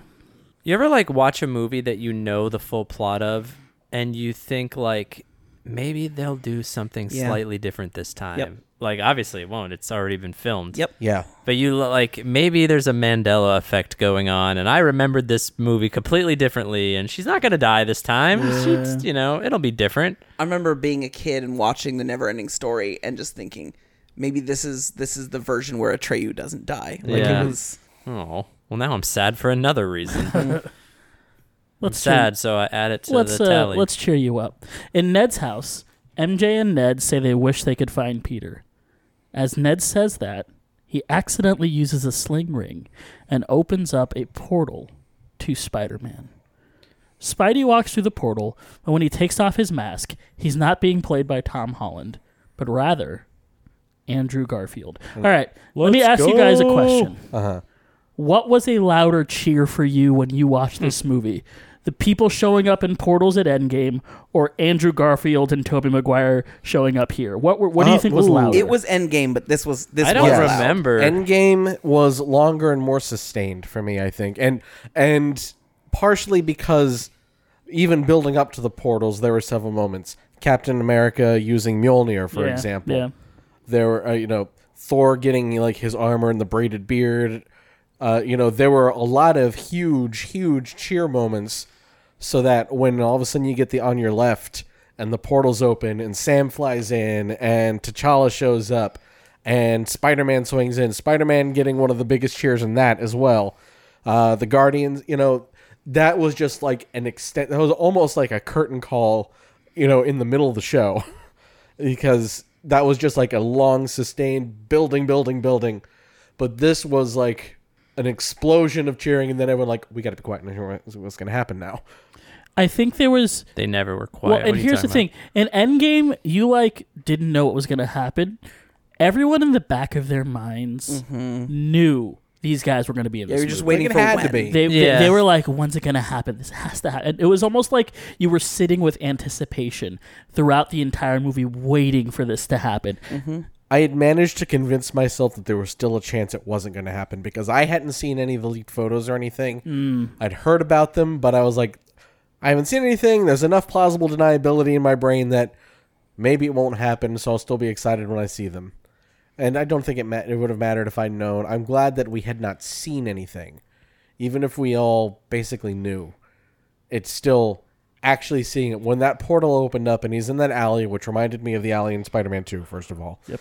Um, but you see those eyes on the Spider-Man mask, and you're like, "That's that's him." Well, and like it didn't to me. My people didn't cheer until he took off the mask. Oh, really? It was, it was like people like were like gasping and were They like, didn't know "Oh based my on the God." suit? It was almost like a sigh of relief from everyone. Like, oh my god, we're actually doing this. Yeah, it's weird. Yeah. It is kind of weird though that uh, in a way that like the five villains from the other universes wasn't enough. Oh my god, we're actually doing Yeah. this. Now, I will say, after we've talked about all of this, after we've talked about how cool of a moment it was in the theater, after how awesome all of that was, watching it back at home, Andrew Garfield takes off his mask, and there is like a three to four second pause for applause. And it is long and it is noticeable, but it, at the time in the theater, I didn't notice it because we were all freaking out. Now that I am sitting at home, I noticed this and a few other scenes where there was, it was like a pause for a laugh or pause for applause that in the theater was right, but not in the theater is now weird. I think Yeah. it was ultimately the right decision because I know so many times where I have missed lines because people have been still laughing or clapping over something Yeah. in one of these movies. But uh, yeah, I, I guess it does hit a little more awkward when you're watching it at home, like by yourself or whatever. But I'm willing to forgive it. Well, and we talked about on the Endgame episode how the Russos regret how they directed Captain America to deliver the Avengers Assemble line because they weren't thinking in terms of cheering in the theater and realized that a lot of people didn't hear that. Uh, so I think it's very interesting. It, it reminds me a lot. Um, it's almost like television becoming movies because if you watch Seinfeld, as the seasons went on, they started to have longer and longer pauses as Kramer would enter uh, the the scene for people to cheer him, and eventually I had to start telling audiences, "No, stop! You cannot cheer Kramer Yeah. when he appears," because it was cutting into their runtime. Um, and so this is not the same as the feedback of a live studio audience. It's almost like anticipating the Yeah. feedback of a live studio audience. In a way, I do appreciate it for a first time viewing because, you know, like you just said, Chris, I remember I had to watch Avengers three times before I heard Hulk say puny God after he slammed Loki around. And I don't, I'm having a hard time deciding, like, would my movie going experience have been so much better had people not been cheering and I heard puny god? Or was it fine that everybody was cheering while he was getting slapped around and I heard the line later? Because then it was like a little nugget later that I like oh my god I didn't even realize that mm-hmm. they said that. I think I'd almost rather have the latter where just go straight to the dialogue whatever's next. Yes, for the first viewing I might not hear something, but I think the cheering is going to happen no matter what and people are going to notice oh they're talking now and most people i've in my experience have like shut up you know it might trail over a little cheering a little but then most people shut up Yeah. yeah. And Eduardo's right, it's awkward, but if you've got to make a decision with a movie, you probably have to make the decision based on this person will see this movie one time in a theater. And that maybe that's changing a little bit now, but you probably still got to think about that experience first and successive viewings or non-theatrical viewings after. i guess but how long is long enough you know like Yeah. people could be people could have been so excited to hear andrew garfield that they went past the point of pause you know they're not pausing anymore they're talking and people are so ah, let's go Well, you have to try to take your best guess as to what's not going to be too awkward, but what gives people enough time to get their. Or do this. Do that for the theater release, and then once it's not in theaters anymore, edit just it down. edit it You know, down honestly, by two seconds. That makes a lot of sense. Release a cut that kind of removes the theatrical pauses. Yeah. That's I don't think the theatrical pauses are enough of a problem to require extra work, though. But I don't Yeah, think it's- clipping two seconds of four times in a movie is that much work either. maybe. Well, to make it look good when they don't actually cut away and it's all one shot. Uh, yeah, that's that could be true. so you shoot that scene twice. I think it is okay to say it's a little awkward and it's a little oh. weird when you watch it at home Oh, I definitely think that's okay. Mm-hmm. because I think, and we're just getting into it, I think there are a litany of problems, that, not a litany, but there's a, a few problems in the first two acts of this movie. Plot doesn't make a lot of sense. Some of the dialogue, while fun and nostalgic, is a little a little nostalgia baity. You know, it gets it, it does you know get a little far. The tone can be kind of inconsistent at times, especially with the beginning of the movie and then that middle act. But this third act is so unbelievably good that the rest of it almost doesn't matter. Yeah. It, it it's so good that it it's like it what is the point of the rest of this movie? Like this this is the movie. This right here. This is this is I am the this Senate. Is it. you know? So Andrew Garfield Spider-Man is able to convince the other two being Ned and MJ that he is uh, Spider-Man from another universe. By the way, just specific to that scene, that is probably the most hilarious bit in the movie, in my opinion. Of them like MJ throwing the bread at him, and he's like, "Yeah, my my thing works, just not for bread." Don't have the tingle. and, the and then she's like, "Prove you're Spider-Man," and he like jumps on the ceiling, and she's like, "Now crawl around. This is enough." No, it's not enough. They It give, is enough. They give Andrew Garfield so much leeway here to just be fun and have Yes. a fun mm-hmm. time. Yes. all the things that we liked about his Spider-Man. Yes. And they and they lean into it in this uh-huh. more than I think they did in his own movies. Yeah. It's, the Yeah. mom comes out and she's like, "Can you get that spider or that cobweb?" And he's like, crawls over. and "All gets it. right." Ned tries again to find Peter, but this time he finds Tobey Maguire's Spider-Man. Ah. Another freak out in the theater. Yep. Mm-hmm. Significantly less creepy than in his mm-hmm. trilogy. True. he's grown up some. And it's Yeah. weird because he's almost like the like mentor figure of the Spider-Man. Yes. He's like Yeah. the like the mentor father figure, not father figure, but you know, like the the the one that's seen some stuff. He is the the old fat Spider-Man from Spider Into the Verse. Spider-Verse, yes. Maguire mm-hmm. Spidey and Garfield Spidey say they appeared in the universe, but they want to help Holland Spidey. The group is able to find an emotionally broken Holland Parker on the school roof. Maguire Parker tells him he understands loss after the loss of his uncle Ben. And Garfield Parker agrees, referencing Gwen Stacy. I do think it is. This is a really strong scene because of sort of their their I, the idea of shared loss here, and like uh, you know, kind of what makes a Spider-Man a Spider-Man. It's we've all experienced a loss, and we all decided that we weren't, you know, going to let that loss stop us from, you know, being who we were supposed to be, and we're going to use it to do good in the world. And that is when these movies pull off one of the greatest, uh, one of the greatest magic tricks that has ever been pulled. We all talked about this several times. Mm-hmm. We do not want another origin story. The mm-hmm. origin story of Spider Man is played out. We do not want to see that again. And yet, they snuck in a trilogy that was basically one long Spider Man origin Yes. story. Incredible. Yeah, I'm. I'm. Oh my god. I was actually just about to talk about that. I can. I mean, in the interests of efficiency, I can just talk about it here. Sure. Because this movie, Eh, wait, Is- in hindsight, real quick, I can I can hear all the people going at Spider-Man: Homecoming. Why don't we know what the ending of this trilogy is? we can't see the future. We hate it. what is the end game of the Hollandverse? What are they selling? They want you to take the role. I know They're you're doing chocolates. chocolates. is this building to the Green Goblin or is it not building to the Green Goblin? Sorry. So, so this movie is very interesting in that it pulls. I, I think you called it kind of like a magic trick, and it does. Where it's this movie is like three different endings, but in different ways. So, uh, famously, two of these Spider-Men they got their uh, their franchises were cut short. Um, and this movie, I think, ends up being kind of their closure. Uh, we have the the finding out we you know we see the Tobey Maguire Spider-Man evolved into a very experienced, mature hero. Um, you know, we we find out that he and MJ had their happy ending, and we get sort of our closure to the Sam Raimi trilogy. It's we didn't have to see more film; we just got to see it off screen, which means it's a plot hole. But but we get to find You out that jokester. we get to find out that Peter learned a lot and he and MJ worked out their differences and and manage to get through it and be together.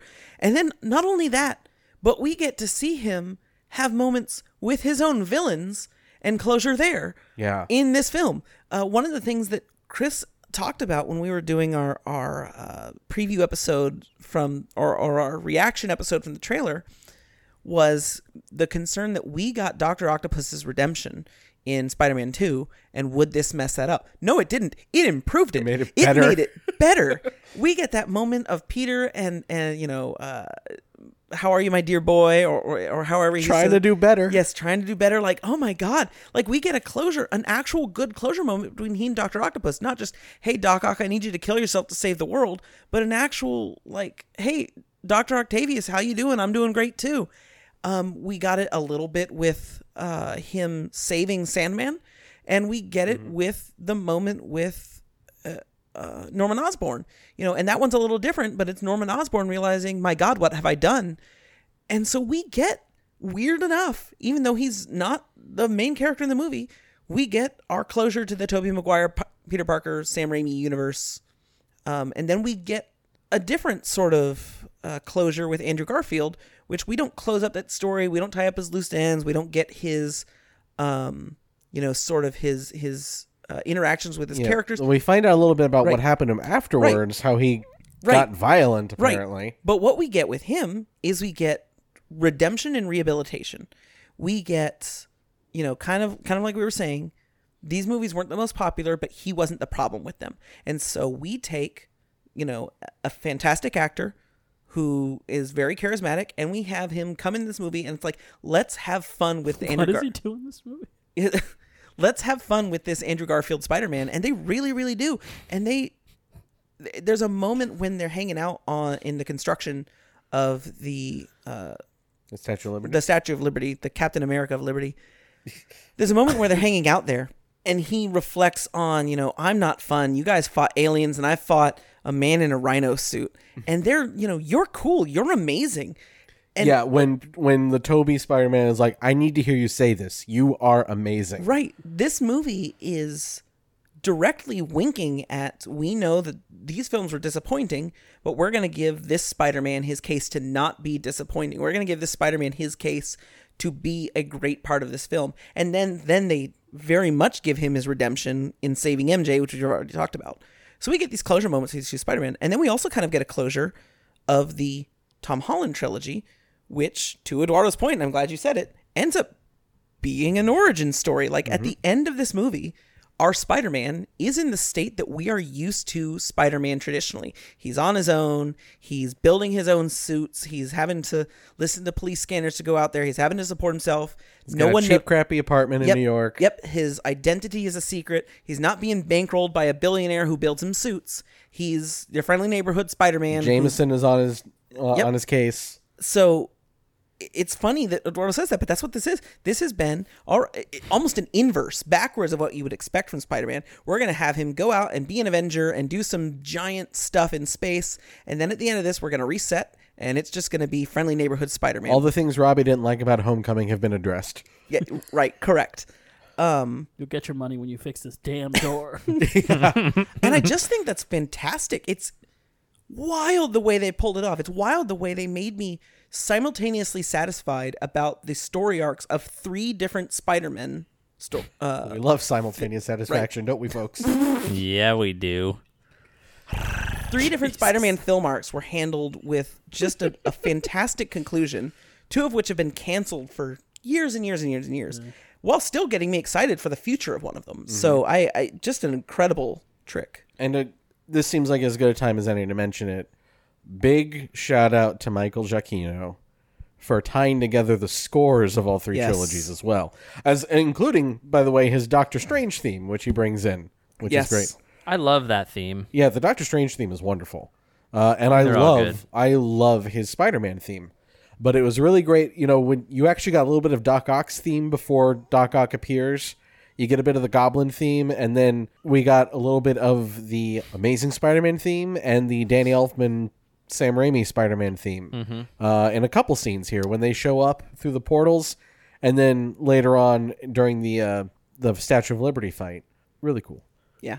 The two variant Parkers convince the MCU Parker they need to work together to find cures for the villains. Okay, I don't think, Robbie, I don't think they're variants.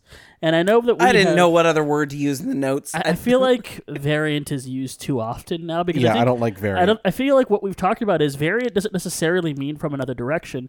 It is a variant is a difference from that specific universe's version of that person. Yeah, it's a time. I I think timelines and universes and dimensions are all different. I think we talked about this a little bit recently. Right. I don't have the brain capacity for this. It's a lot.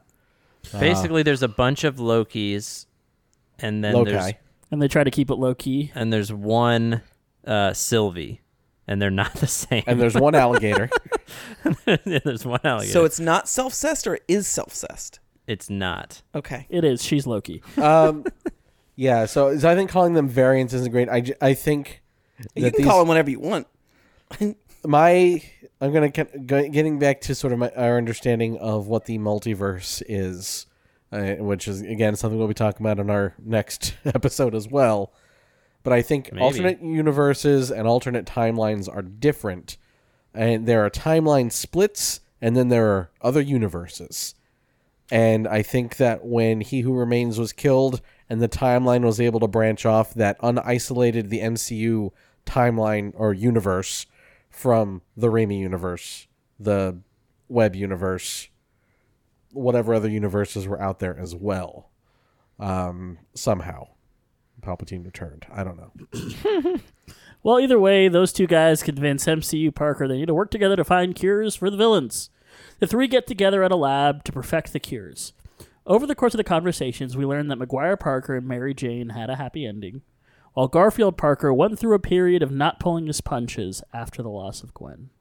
Maguire Parker marvels at the other two's web shooters, showing them his organic shooters. This was something we all wanted. I was so concerned they wouldn't touch on it, and they did it so well. Uh huh. He also reminds Holland Parker that they need to save everyone. The Spider Men travel to the Statue of Liberty, being remodeled to hold a Captain America shield, and call the Daily Bugle to lure the villains out, threatening them with pushing the button on the return spell. The three Spider Men all bond over their different experiences and abilities.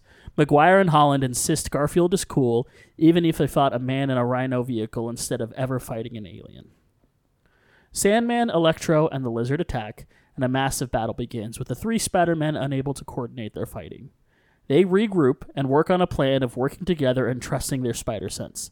As one group, oh, swing. I want to just interject here. I love this when Tom Holland Spider Man is like, okay, I, d- I don't want to brag, but I was on the Avengers, and Maguire is like, that's great.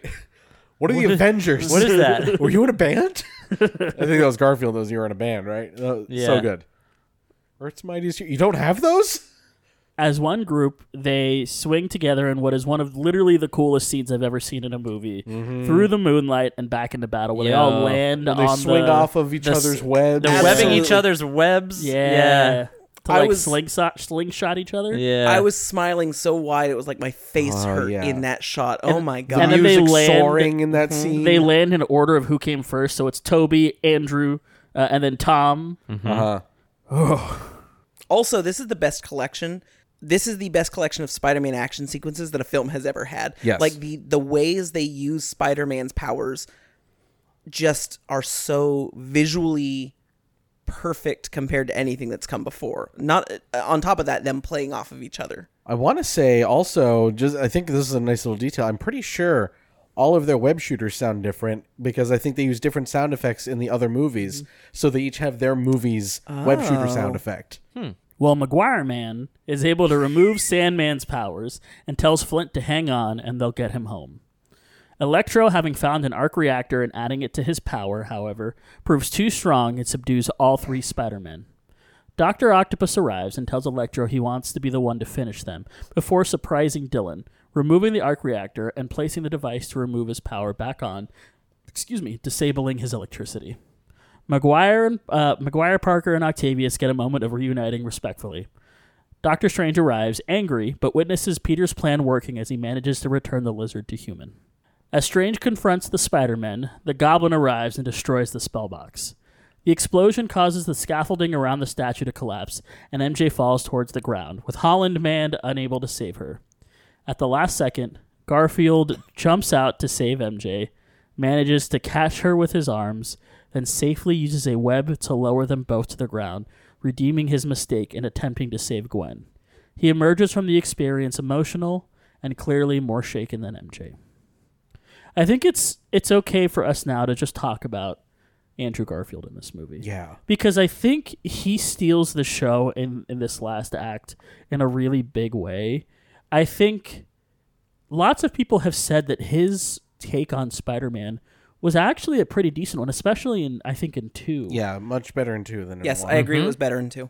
And you know, you could tell he does have like a love for the character. He loved playing the character.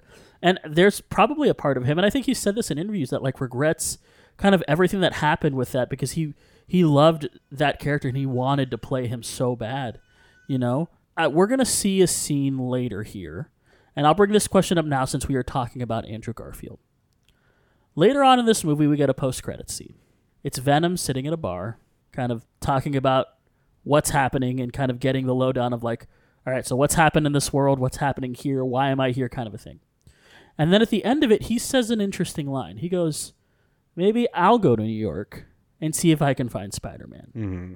And then he disappears back into his world. I bet Spider Man had something to do with this. What do you think the odds are that that Venom exists in the same universe as Andrew Garfield's Very good. Spider-Man? I think Sony wants you to be right. I, yeah, I think that's really what they're gunning for. I It- think they would love to try Andrew Garfield again, have Venom there. Maybe they thought Morbius, but I'll bet they don't think that anymore. They, uh, I, you know, I really think that this is Sony's chance to have their cake and eat it too. They've rehabilitated the Andrew Garfield Spider-Man. Andrew Garfield seems open to the right opportunity to play Spider-Man again. Uh, this way, they can keep doing their Venom verse with a Spider-Man, but they can also continue collaborating with Marvel Studios. And who knows? There there are opportunities for crossovers again in the future uh, for these characters. and maybe they will bring Venom along for the ride. I've said for a while we ended up not getting this in Thor, but I thought that th- would have been an interesting opportunity to set up the MCU's versions of the symbiotes and maybe eventually setting up a King in Black crossover that could be an MCU Venom crossover, uh, which they very well could still do.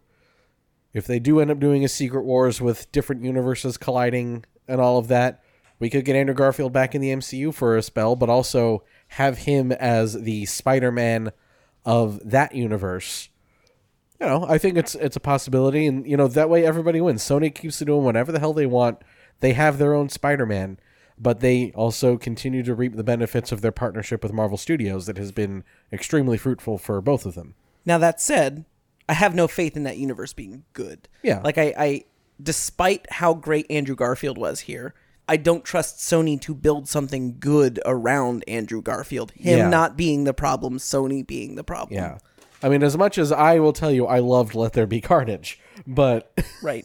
I know I'm weird for that. Though. I mean, if they made a hundred movies in this universe, I do expect some of them to be good. yeah, yeah, I, I know. You know what? I'm going to push back on this a little bit, mostly because I think Sony has a problem at conception, not at actually making the movies. I think Venom One was a was a weird thing. I think they made a lot of really weird choices. Uh-huh. Venom Two seemed to put it a little bit more in a correct direction, and I agree with Chris. I actually really liked it. Morbius was doomed to fail at conception yeah. because they don't understand the character. And if they're going to do Spider Man, I think they're going to have to find someone who understands Spider Man. I don't think they have a choice anymore. I would not be surprised though if they don't make a Spider-Man movie. If they just use Spider-Man in movies, if I that would makes I would love to see the next Venom movie to be Venom and the Spider Man. I can see that. Yeah, What you were saying, like Spider-Man exists, but this isn't necessarily about Spider-Man. yeah. I don't really care which Spider-Man Venom is going after. I just want more Andrew Garfield's Peter Parker. Yeah, I agree. I mean, I love Tom Holland's Peter. I, Tom Holland's Peter Parker is still at this point my favorite, but There's no I reason Andrew we can't have both at this point. Yeah, I I think. I think audiences aren't as stupid as studio executives used to think they are. Right. You know, clearly they are. I mean, I know we joked about the Flash earlier. That's going to have a couple different Batmen in it, mm-hmm. and neither one of them is the Batman that is in the movie The Batman. Right. and no one is confused by that. No one is Yet. confused by Joker existing when there are other Jokers in other movies. People understand that you can have a different take on a character and not have it be like, I'm confused. How, how, why, why did he fight the Riddler here? I thought Jim Carrey was the Riddler. You know, no one is that stupid. so I think that they can have the two different Spider-Man and people will understand and they'll make a bunch of money. I agree. So Holland Man is able to bring the goblin into the fallen shield and begins to beat him senseless as Osborn taunts him over the death of his aunt. And when I when this says beat him senseless, he's like beating the He's- shit out of him. Aiming to kill, Right. Yes. I think. And it- and I don't think there's an I think. He later picks up the shield yeah. and is about to And that's the thing is that yeah, Uh, the it- glider. the glider. Yeah. hurts because earlier he's like, "All right, I, I'm with you. We got to cure him," and Tobey is like, "Even Goblin, even Osborn." Oh, do you know what we didn't mention in that scene though, real quick? Mm-hmm. When Ned asks Tobey, "Did you have a best friend?" Yes. Yeah. he They died in my arms. They tease Goblin Ned so much in this movie. Like it's I don't know if it's intentional or I not. promised but never to turn into a supervillain and try to kill you. they have to be doing it on purpose, right? That Uh, has to be on purpose. yeah, I was so certain that Ned was going to be the Hobgoblin in this movie, and then then I'm watching the movie. I'm like, well, Ned's going to be the Hobgoblin, and then then they don't, which is fine. I'm not complaining about it. Ned's the magic But it's like they knew Yeah. that I knew that and were messing with me. Oh yeah, imagine a take on the Hobgoblin that actually has some magic powers. That'd be cool. Hobgoblin with a sling ring. Yeah, Yeah, he could make a real pumpkin come from somewhere. What, Yeah. what is the pumpkin doing? Another dimension. you know what it's doing. It's Also, uh, in this moment, something having I a forgot. good time. Like we're, we were talking about the death of Aunt May being emotional, and we talk about this brute, beating being br- brutal. There's an extra level to this where like he was helping Norman because Aunt May insisted on it because Yeah. Aunt May was so insistent on you need to help this man and then that man killed her. Like I- there's so many layers to the brutality and the mm-hmm. emotion of what's going on in this story. But also, I don't know if it's intentional or not, but the the the beat down in this feels very much reminiscent of Spider-Man beating up the, the Green Goblin after the death of Gwen Stacy, which was a very, very, very for that point in history brutal Spider-Man attack on a villain. I'm sure it was at least in the back of their minds when they were planning it. So Holland Parker finally picks up the glider, intending to kill his aunt's murderer. But Maguire Man stops him, reminding him they have to save everyone. The goblin stabs Maguire, but as he laughs, Garfield gives Holland the cure, which he injects into Osborn's neck. As the goblin leaves and the Osborn returns, he expresses I don't know why I wrote the in there. I, I did I put the in there. Robbie didn't write that. The I just, Osborn. I The just put Osborn. the Osborn. The Osborn spectacle of returning to reality. University. What? The university. Oh, right. we don't do that here. Nope. Osborn does. Oh, because he's a bad guy. Yeah. expresses exactly. remorse at attacking his universe's Parker, asking, "What have I done?" I thought you were going to say it's university. Though Peter says, "I've been stabbed lots of times." Dillon meets Garfield Parker and tells him one of these universes must have a black Spider-Man. That made a lot of us happy too. I thought that was very funny and also Yes. true because where's Miles? Yep. Mm-hmm. The villains are defeated, but rifts open up in the sky as Spider-Man villains across the multiverse appear. Did anyone happen to keep track of which villains show up? Definitely Kraven. I think Yes. there was a Scorpion in It's there. Kraven and Scorpion are the two that I saw. I also Yeah. saw Rhino. Yes, Oh, cool. yes, I remember Rhino. The villains are defeated, but rifts open up in the sky as Spider Man villains across the multiverse appear, and Strange tells Parker he can't stop them. Parker tells Strange to make the world forget Peter Parker exists. Doctor Strange says that would work, though he's mem- remorseful of it. Tells Peter to call him Steven and to say goodbye to his friends. Peter tells MJ and Ned what's about to happen, but that he'll come find them as MJ and Peter tearfully say goodbye. Strange conducts the spell, and the villains and the other two Spider-Men all disappear. So at this point, I will admit that I was getting a little nervous about how they were handling the story. You think that he would have just reset it afterwards? I I was afraid because there was really no indication. Well, this is after Sony and Marvel had already broken up once. And granted, they had uh, announced even before that they wanted to make another trilogy with Tom Holland working together. But we had all uh, there had been a lot of speculation that they were going to use this as like a cosmic reset button to retcon Spider-Man out of the MCU completely. And I was like, oh. I really hope this isn't what's happening. And Ooh. they did a very good job of demonstrating that that was not what was happening Yeah. by the end of this movie. And I'm really glad they did that. Yeah. And we got further confirmation of my my because I remember people were really confused about it. And granted, a lot of it is confusing. Like, does this mean that all of his records have disappeared? Whatever. I know there's a lot of question about that, and that's you know they the filmmakers even said, and that's a problem for the next movie makers because that doesn't matter to the emotional uh, stakes of this ending. And I think they made the right choice there. But later we see Peter and Happy together, and Happy remembers working with Spider Man, and that that's how he knew Aunt May. And then in Doctor Strange, in the Multiverse of Madness, we even get Doctor Strange talking about Spider Man. So, my interpretation leaving the movie, which has now basically been confirmed, is that all the Avengers and everybody remember Spider Man. They remember working with Spider Man. Spider Man was there during Infinity War and Endgame. He helped save the universe, but they don't know who's behind the mask. And that's One, perfect. One day Absolutely he's going to meet uh, one of the Avengers, and they're going to be like, "Why don't we know your name?" And it's going to be sad. Yeah.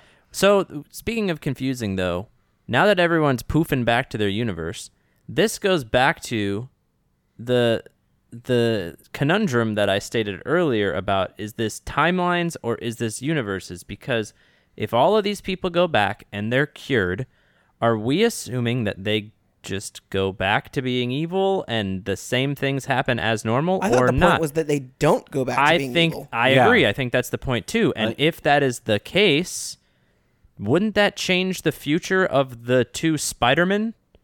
I would Because because Gwen's probably not going to die because they're probably not going to have an electro fight uh, at the power plant.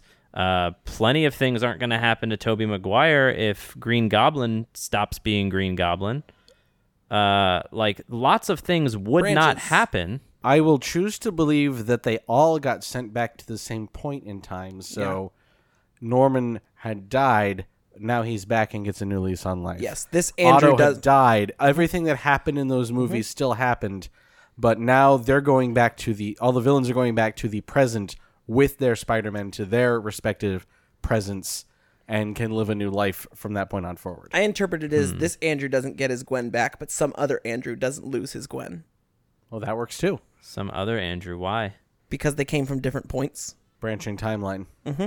Well, then it is timelines, and it's not universes. Well, timelines within that They're, universe. they're not mutually exclusive. I, it, I, This it's just universe weird. has branching timelines. Of all the things that give me problems, this is actually one that doesn't. interesting. Yeah, I'm just curious. I just like, assume a happy ending and roll with it. yeah, I just think it adds a layer of complexity. I don't know. Again, still love the movie. It Right. doesn't ruin anything for me. It's just like a huh. Wonder how that works. Right. I agree. No, I agree with you. Better not think about it. Which here one is the one where the hero fails? Only Chris gets that, and he was distracted. Wait, which one? Is, I said oh, which timeline y- is the we one don't with the talk hero about fa- that okay. timeline. That's that's unnecessary. It is unnecessary. Okay, keep going. In the world after the spell, J. Jonah Jameson continues to slander Spider Man, but does not know his alter ego. Peter goes to the cafe where MJ works and finds out she and Ned got into MIT, and he reluctantly decides to leave them alone instead of tell them everything. But they have that nice little moment. They do. He and MJ. that was rough. It's tough. Oh, it's, yeah. It's rough, but that was another one of those moments where I was like, he'll tell her this time, right? like he he promised he would. Later, he visits Aunt May's grave, where he meets Happy Hogan, who does not know who he is. And in the final scene, Spider Man, in a new handmade costume, uses a police scanner to listen for criminal activity and swings into action to protect New York. I need to see more of that costume. Oh my gosh! It is the most comic accurate costume It's- we've ever gotten it looks so good. of good. the classic Spider-Man costume. Was I mean, that a fabric from any specific thing that happened? I, I couldn't decide if it was like, did I f- miss I don't something? think so. no? Okay. I think he just got some fabric and made a costume. Okay, Taught that's himself fine. how to sew. I just thought I, for a second I was like, was that like uh, an, uh, something from Aunt May? Now or- the sewing machine was Aunt May's. yeah. Okay. We then get our mid credit scene. Eddie and Brock, Eddie Brock and Venom find out Eddie about and Brock. find out find out about the Avengers. Eddie from Stranger Things and Brock the Pokemon gym leader. That's true. I use my frying pan as a drying pan. and he makes uh, those jelly donuts. Yeah, dude. Another great example of weird uh, localization of Japanese food into American food for no good reason. It's supposed to be uh, onigiri, right? yeah. Uh, so Eddie Brock and Venom find out about the Avengers from a bartender before being pulled back into their own universe. However, a small speck of Venom symbiote is left behind and the star- and starts to move. Um, I did just enjoy getting Venom going, We are drunk, Eddie. Post credits is literally just a trailer for Multiverse of Madness. Yep, not worth discussing. It is incredible now that I think about it that that was the post credit scene for this movie. Uh, yeah. We don't need tra- like I don't like it when they use it do a trailer instead of either a, Yes. either scene. don't if you can't have anything else, just don't put anything else. You know, you don't need two. We would have been fine with the one post credits. I don't need your damn trailer. I like it even less than. I also am not a big fan of like pulling, just literally pulling a scene from an upcoming movie. Yeah. Like the I know a guy at the end of Ant Man. Mm-hmm. That I don't like. This is even worse. This is just a trailer. Yeah, this is what they did at the end of Captain America when they did a Yeah. trailer for Avengers. Yes. Don't love it. Which makes me think, did they? Because they've only done that twice now, Dangerous and pastime. I, yeah, right. Mm-hmm. they they hit it on the money when they did it for Avengers, where we were like hype at that moment about Avengers. Now, in hindsight, I don't need a trailer. Give me something else, yeah, or I give me skip nothing. that every time I watch Captain America. Right. I don't watch that scene. But at the time, we were probably all like, "Holy shit, Avengers!" Mm. So does that mean that they expected us to be like, "Holy shit, Doctor Strange and the Multiverse of like it was exciting because we hadn't actually seen anything from Multiverse of Madness yet, and it was exciting hearing him mention Westview and all that. But yeah, it just I I would have rather it just been like a little scene hinting at I I think there is a lot a lot that got changed in the development of this movie because of movie schedules changing. Yes. Because if you recall, Multiverse of Madness was supposed to release before this movie. Yep. Yeah. Uh, America Chavez was supposed to be a character in this, and would probably have been how they did the universe hopping. I'm actually glad it didn't turn out that way.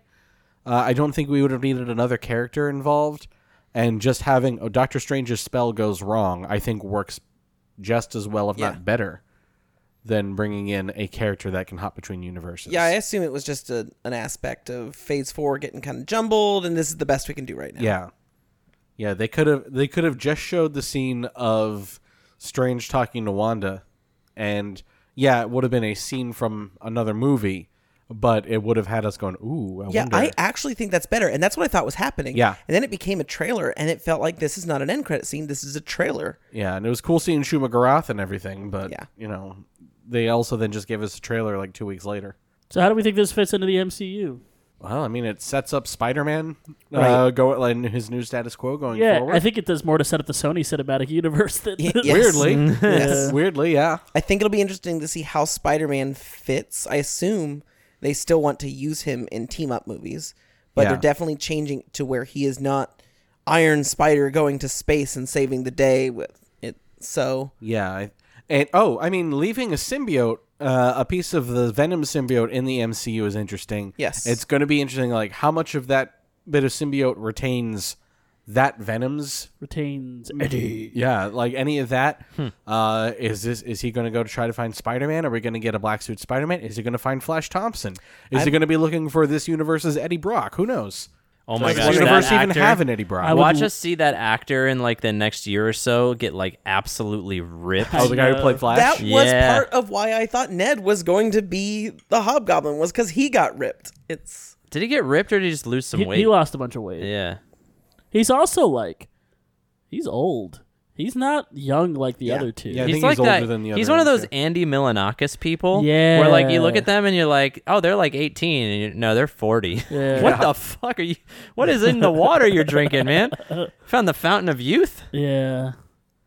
MVPs. I'm gonna start, and this was really tough because I I really wanted to give it to Willem Dafoe for what he was doing at the early parts of this movie, but that third act is something special, and it wouldn't be nearly as special if it wasn't for Andrew Garfield's Spider-Man. So my mine goes to Andrew Garfield. What about you, Peach? Yeah, it's it is tough. I I don't want to just like nonchalantly be like, "Yep, it's Andrew Garfield," even though I agree. Yep, it's Andrew Garfield because like everyone in this movie did a great job. Mm-hmm. Everybody's performances are very convincing and very you know, they're all they're every emotion that you need, right? They're sad, they're happy, they're fun, they're, you know, tragic. Like everyone does a great job.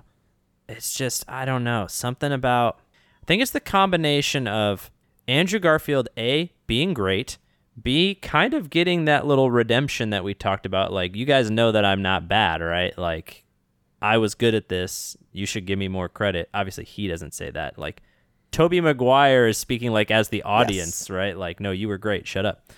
And I think like and him getting the redemption uh for Gwen, like all of that kind of rolled into one. It's hard for me to pick anyone else just because he did such a great job plus I love everything that happened with him in the movie. So, I'm also giving it to Garfield man. Garfield. Garfield. cat? He loves lasagna. Did you know that? uh Chris. Milo Zag. Which Uh, which person? Spider Man. Yeah, yeah. Um, okay, this Spooderman. I I had to think hard about this because there are excellent performances throughout. This is Tom Holland's best work Absolutely. Yeah. as as Peter Yes. Parker. Absolutely. And I am not trying to take anything away when I give this to somebody else because he's fantastic in this. He he gets to explore depth and range that he has not up to this point while still you know being the Peter Parker that we've grown to love throughout the all the MCU movies that he's appeared in. That being said, oh, and, and Willem Dafoe and Alfred Molina as well. I I just got to throw a shout out to him because I've always loved his Doc Ock, and it was just wonderful to have that back. But I have to give it to Andrew Garfield because he had such an uphill battle when you think about it. And the fact that he kind of steals the movie, but not in a bad way. And the fact that one of the most emotional moments in this film is paying off something from a movie that is generally not well remembered by people. And it works. And it works so well, but doesn't overshadow all the other emotional beats of this movie. Doesn't feel like the movie is like being putting everything on hold to wrap up something from the Amazing Spider-Man movies. Uh, just just great, and he is an actor, and we've talked about this before. Who, when he's on screen, you just want to pay attention to him. What is he doing? And he's like that in everything he is in. Uh, and it was just great having him in this movie doing that. Uh, so yeah, I got to give it to the Andrew Garfield Spider-Man. How about you, Robbie? Aunt May was fantastic Mhm. and important to the film. Yeah, She gets an honorable mention. Green Goblin, we talked about, he was great. He gets an honorable mention. However, this is going to be the rare unanimous squad up MVP because I also agree that it is Andrew Garfield's Spider Man um, for We all can- the reasons y'all say. Robbie heard us him, himself in confusion. Um, it's absolutely the Andrew Garfield Spider Man for all the reasons y'all say, because of how fantastic Andrew Garfield's performance is. But he's what makes this work because they didn't just say, let's take these elements from the popular Spider Man movies and let's just. They said, you know, let's make this about all of these franchises and let's go ahead and acknowledge the things about Andrew Garfield's Spider Man films, the things that worked and the things that didn't work. And they play on the things that didn't work. And that's where a lot of this movie's humor comes from is electric eels and rhino suits. You gotta watch what you fall into. Yes, absolutely. and it's where some of the movie's emotion comes from in his redemption. And they're, you know, exactly what Peaches said. Tobey Maguire serves as kind of the audience to say, you know, no, no, no, no, no, no, don't, don't take it personally that you didn't have the, you know, in theirs going to space and fighting aliens success, and ours financial and and uh, critical success. You know, there's a lot of, you know, hey, we love you anyway. Welcome to the Spider Man universe here. And that is what, to me, makes this movie work as well as it does. There's a lot of what makes this m- movie work, but the, the, the real linchpin is including the Andrew Garfield universe. And on top of that, Andrew Garfield does a fantastic performance. So there are several reasons that, like, as much as much greatness as there was in this film, the MVP was like a two second thought process for me. It's an obvious choice. Yeah. You also have to think when they needed one of the two Spider Men to do literally anything, they used Andrew mm-hmm. because they kind of understood. Tobey Maguire is great. Don't get me wrong. Tobey Maguire is not the actor that Andrew Garfield Yes. is. Tobey Maguire has a sort of a limited range in some ways. He's definitely it's clear he hasn't acted in a long time. You know, he's good in that mentor role. When they when Spider-Man first came out and they needed like a scene with Spider-Man and Ned and MJ to sort of show prove that he's Spider-Man, they used Andrew. Andrew was in there. He was the one Yes. doing that. When the two Spider-Men uh, were talking about how they had lost their loves, he, he talks about how he lost Uncle Ben. He talks about how he lost uh, Gwen. It is then Andrew Garfield Spider Man that gives the monologue Yes. about how he stopped pulling his punches, and he gives that impassioned speech. When it came time to do an emotional kind of wrap up moment for a character, even though it makes sense because uh, Tobey Maguire got a lot of his emotional wrap up in Spider Man 3, Andrew Maguire or Andrew Maguire, Andrew Garfield was chosen once again. They chose Andrew Garfield for a reason, Yep. and it's because he's just so infectious in this movie. He's so Yep. good. Ratings, Robbie. We're going to start with you. What did you rate Spider Man? Uh, no this Way was- Home. This one was really hard because I was close to giving it a little bit higher than this, but I decided I could not give it the perfect rating because there is a perfect Spider-Man movie. Uh, so this one just got 9.5. Just got 9.5 cool youth pastors out of 10. Chris, I gave it 9.5 really good lawyers out of 10. I just oh, God, I love this movie so much. And it worked. It still it holds up. We all wanted really good lawyers. I got to the notes first. I know you That's did. the uh the benefit of making this the the group I'm. I'm salty about it, but I respect the game. yeah. Yeah. What about you, Peaches? What what did you give it if you couldn't give it li- really good lawyers? Oh, Uh, yeah, I I almost gave it a nine point five, like you guys did, and then I guess I, I, I sort of fibbed because the like confusion about the plot did make me bring it down to a nine. But a nine still puts it in the top five. How dare you? Yeah. So I don't think that's really bad at all. I still This is IGN with Twilight supremely- Princess all over again. I supremely enjoyed myself watching this movie the first time, the second time. A lot of scenes still made me giddy, and I will watch it again happily over and over and over. So, nine tree monsters out of ten. Oh, tree monster. Although That's it might one. just be a regular tree. Eduardo, Uh, I'm gonna give it nine uh, tree monsters. Nope, that's what you said. That's me. I was gonna give it nine. I'm sorry, I'm a little flabbergasted right now uh, to what I just read. Uh, I'm giving it nine. Where else does that web come out of? Out of ten. So how do we think? Nope. Ratings. Robbie. Nope. MCU rankings. MCU rankings. yeah. Rob or Peach. We're gonna start with you. Where does Get this it fit in your together, MCU man. ranking? I'm sorry. I am. I don't bla- everybody I don't put your him. phones down. I don't blame him.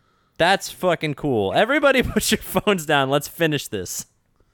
Okay, so I'm not going to do the whole list because we're at lots of movies at this point. Um, but with a nine, it actually squeaks into the top four for me. So it is four on my list.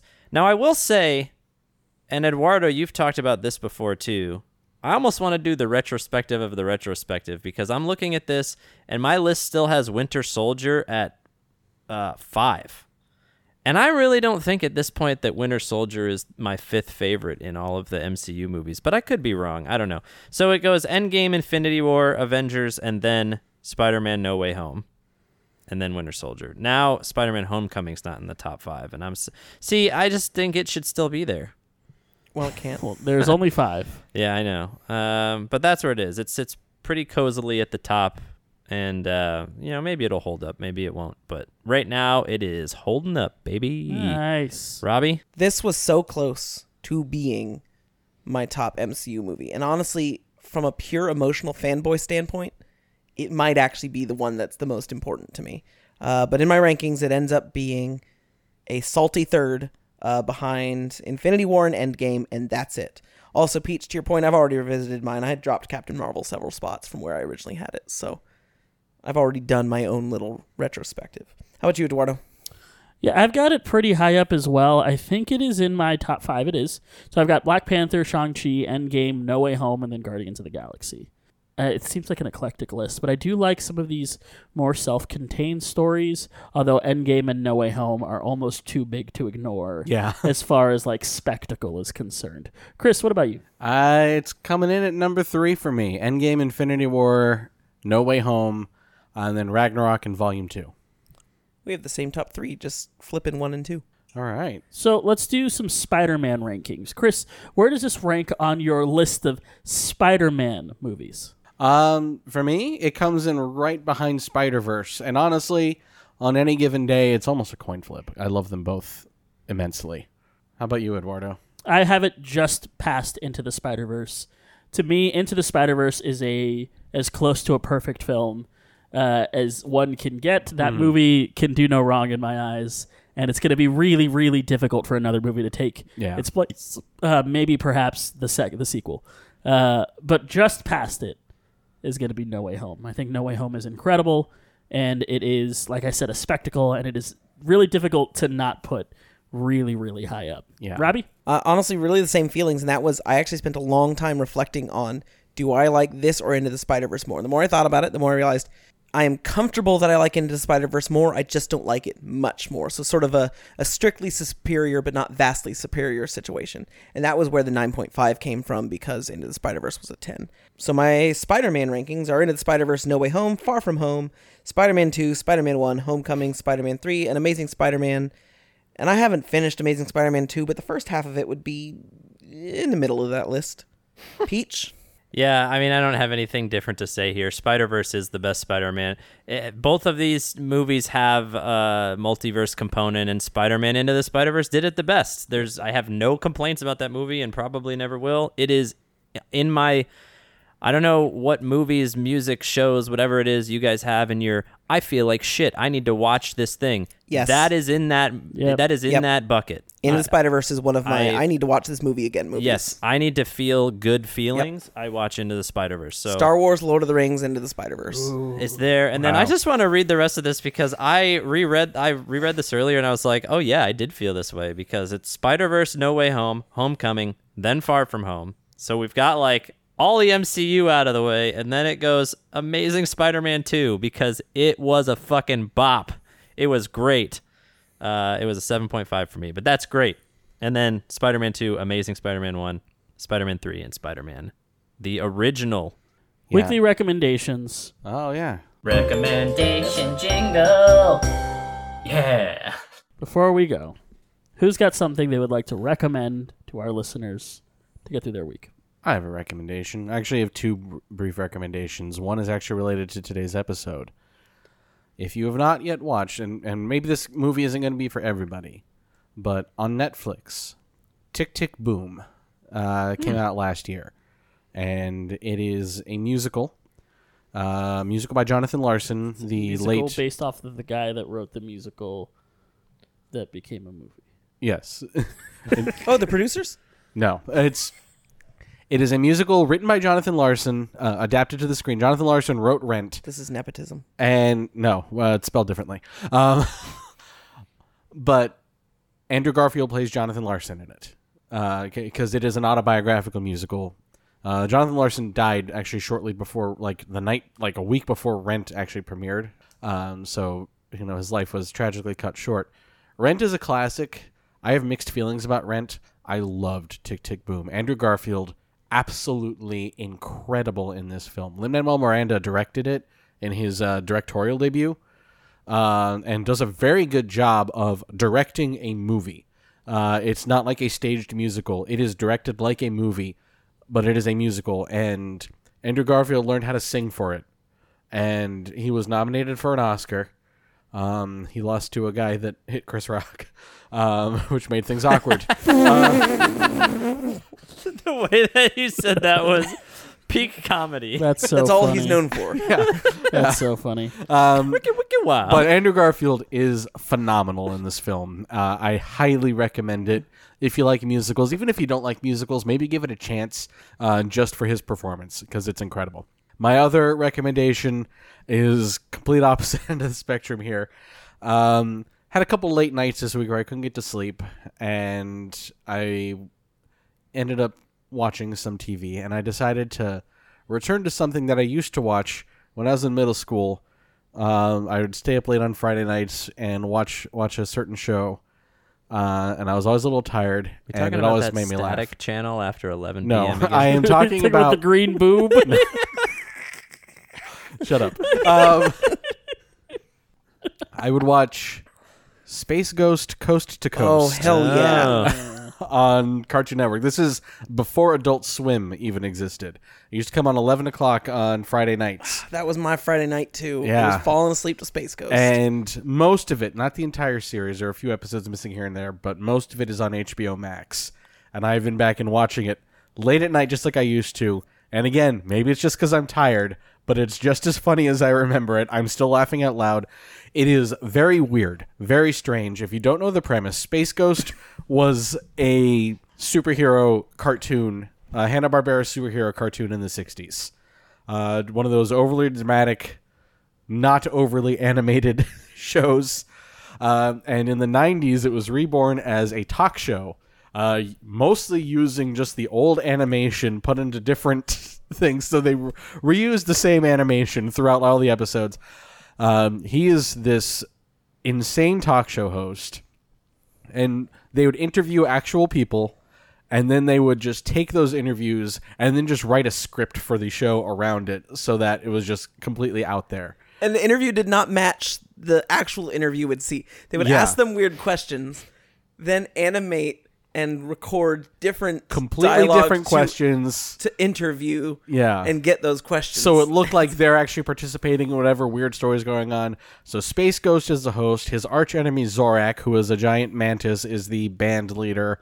Um, Moltar, who is this weird guy like in a big metal suit, used to host Toonami uh, before Tom took over, uh, is the director, and they're always giving him crap. And some of his other villains show up over certain episodes, like Brak and the rest of the Council of Doom. And Lokar. Lokar, yes. Um, and it is just so funny, but so weird. And it's a show that I'm going to recommend, and you are going to go and watch it, and you're going to be like, "What the hell is wrong with you, Chris?"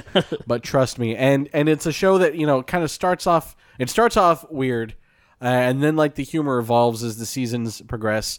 Uh, I'm going to throw out a couple episodes that are worth watching. The one that I watched because it's my favorite episode might even be the first episode I ever saw.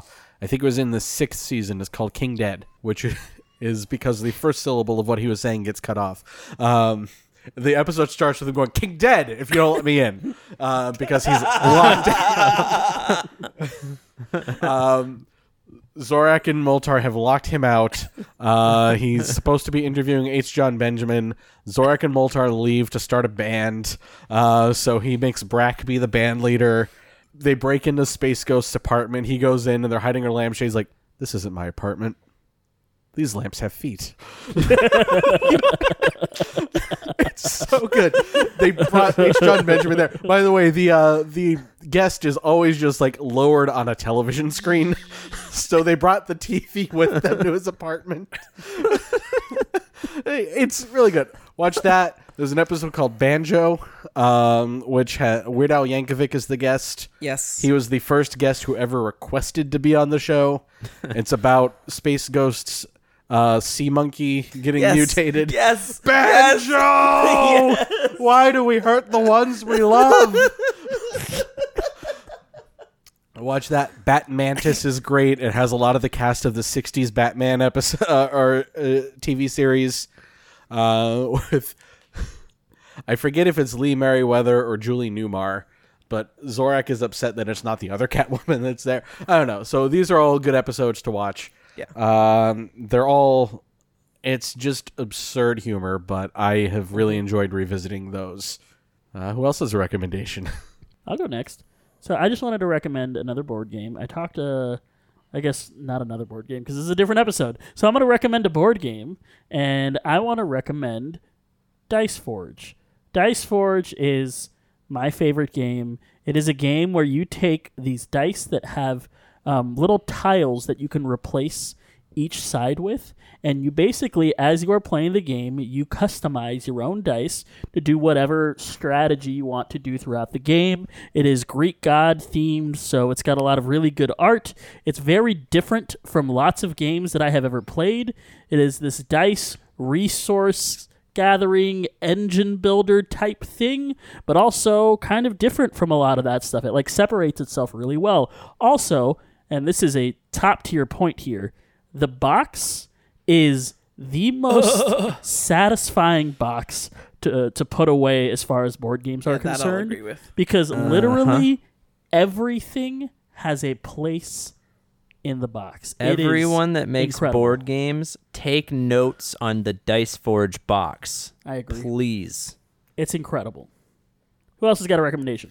Uh, I'll go because He's going to first off, recommend the gonna- Venture Bros. I'm gonna back up. I'm going to back up Chris's recommendation because Space Ghost Coast to Coast is hilarious humor, um, and it had long-reaching impact as well because that sort of that use of the Hanna Barbera animation is where Harvey Birdman, Attorney at Law, came from, which you should watch. It's where At the Brak Show, C uh, Lab yes, 2021. uh, Sealab 2020, uh, 21, which you should also watch, and sort of the culture around those Hanna Barbera recognitions also resulted in something I'm going to recommend, which is another Adult Swim cartoon, The Venture Brothers. Really? Everyone You haven't watch brought that up before. Wow, Robbie uh, talking about the Venture Brothers? My other No rec- way. my, take a shot. I knew that was gonna happen when I brought it. I knew I planned space. I like Tuesday. I was like, oh, I'm gonna recommend Space Ghost this week. I'm like, and Robbie's gonna say Venture Brothers. Yeah, I just your wifed this situation. And my unique recommendation is going to be a couple video games on opposite ends of the spectrum, both of which I've played quite a bit of this week um, when I've had time. Uh, but if you have time, you should play them. Uh, one is going to be the DLC for Cuphead, just came out. If you want some more bosses to make you angry, if you've never played Cuphead, it is an incredibly painful boss rush game with uh, absolutely perfect art uh, delivery and music. Um, but it is quite difficult, but very fun. Um, and if you don't want difficult, uh, a lot of people are talking about this, but I back them up on Play Stray. Uh, it is a uh, post-apocalyptic futuristic game where you play as a cat. Um, fairly chill game. There is some there is some danger. There is some uh, very very limited combat, but for the most part, you're just a cat existing. Cat combat. Yes. Uh, for the most part, you're just existing in this world trying to solve puzzles. Um, puzzles that are not super heady are, are more like think of like a Zelda dungeon kind of level of puzzle. Like more, it's not hard. You got to think about it for a few seconds, and it's really satisfying. Um, that sort of uh, management system, uh, very very fun, and it's also just got a lot of features that are unnecessary, but just make the playing as a cat satisfying, like being able to rub on people's legs, being able to scratch walls and, and, and furniture, Knock shit over. being able to knock shit over. Yeah, there occasionally for puzzles you have to knock things off of ledges, but it doesn't. You don't knock it off. The cat like paws it gently and, and doesn't look at it as it gently paws it off the side of the and then that helps Classic solve cat. the puzzle. And then there's a dedicated meow button, just like the dedicated hawk button in Untitled Goose Game. Yeah. Um, honestly, visually stunning. Great soundtrack.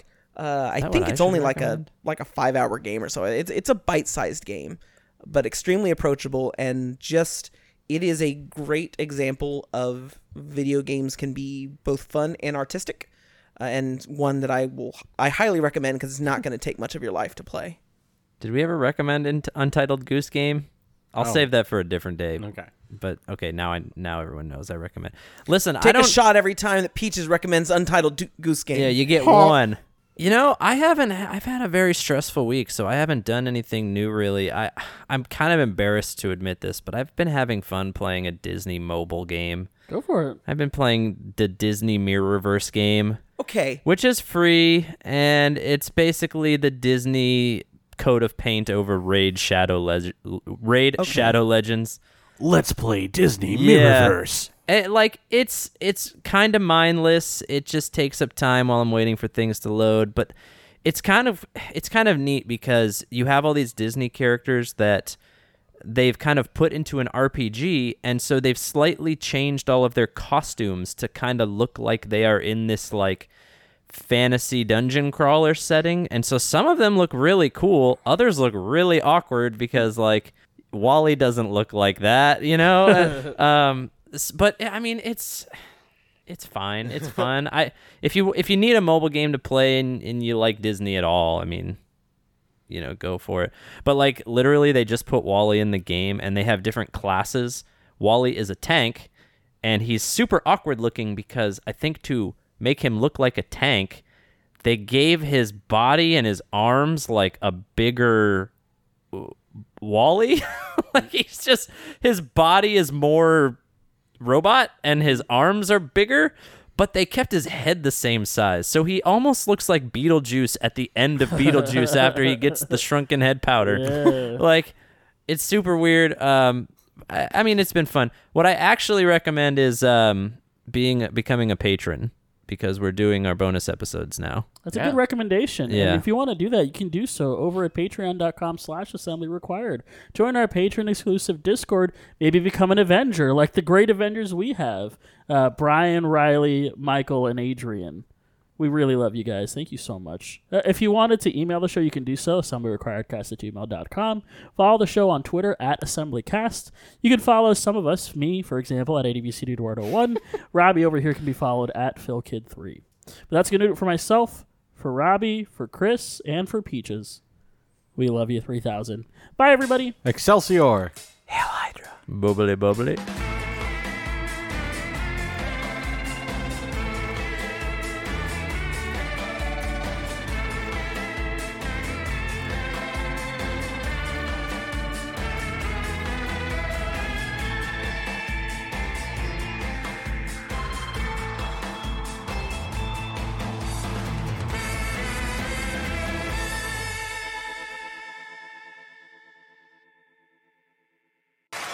is very autobiographical. This is the cuteness of the girl versus how interested I am in hearing about how intuitive her cat is. you see, the cuter the girl is, the more I'm willing to hear about the cat. Oh, really? Yeah, he's very intuitive. But you'll notice at a certain point, I don't care how cute you are. I don't want to hear about your cat anymore.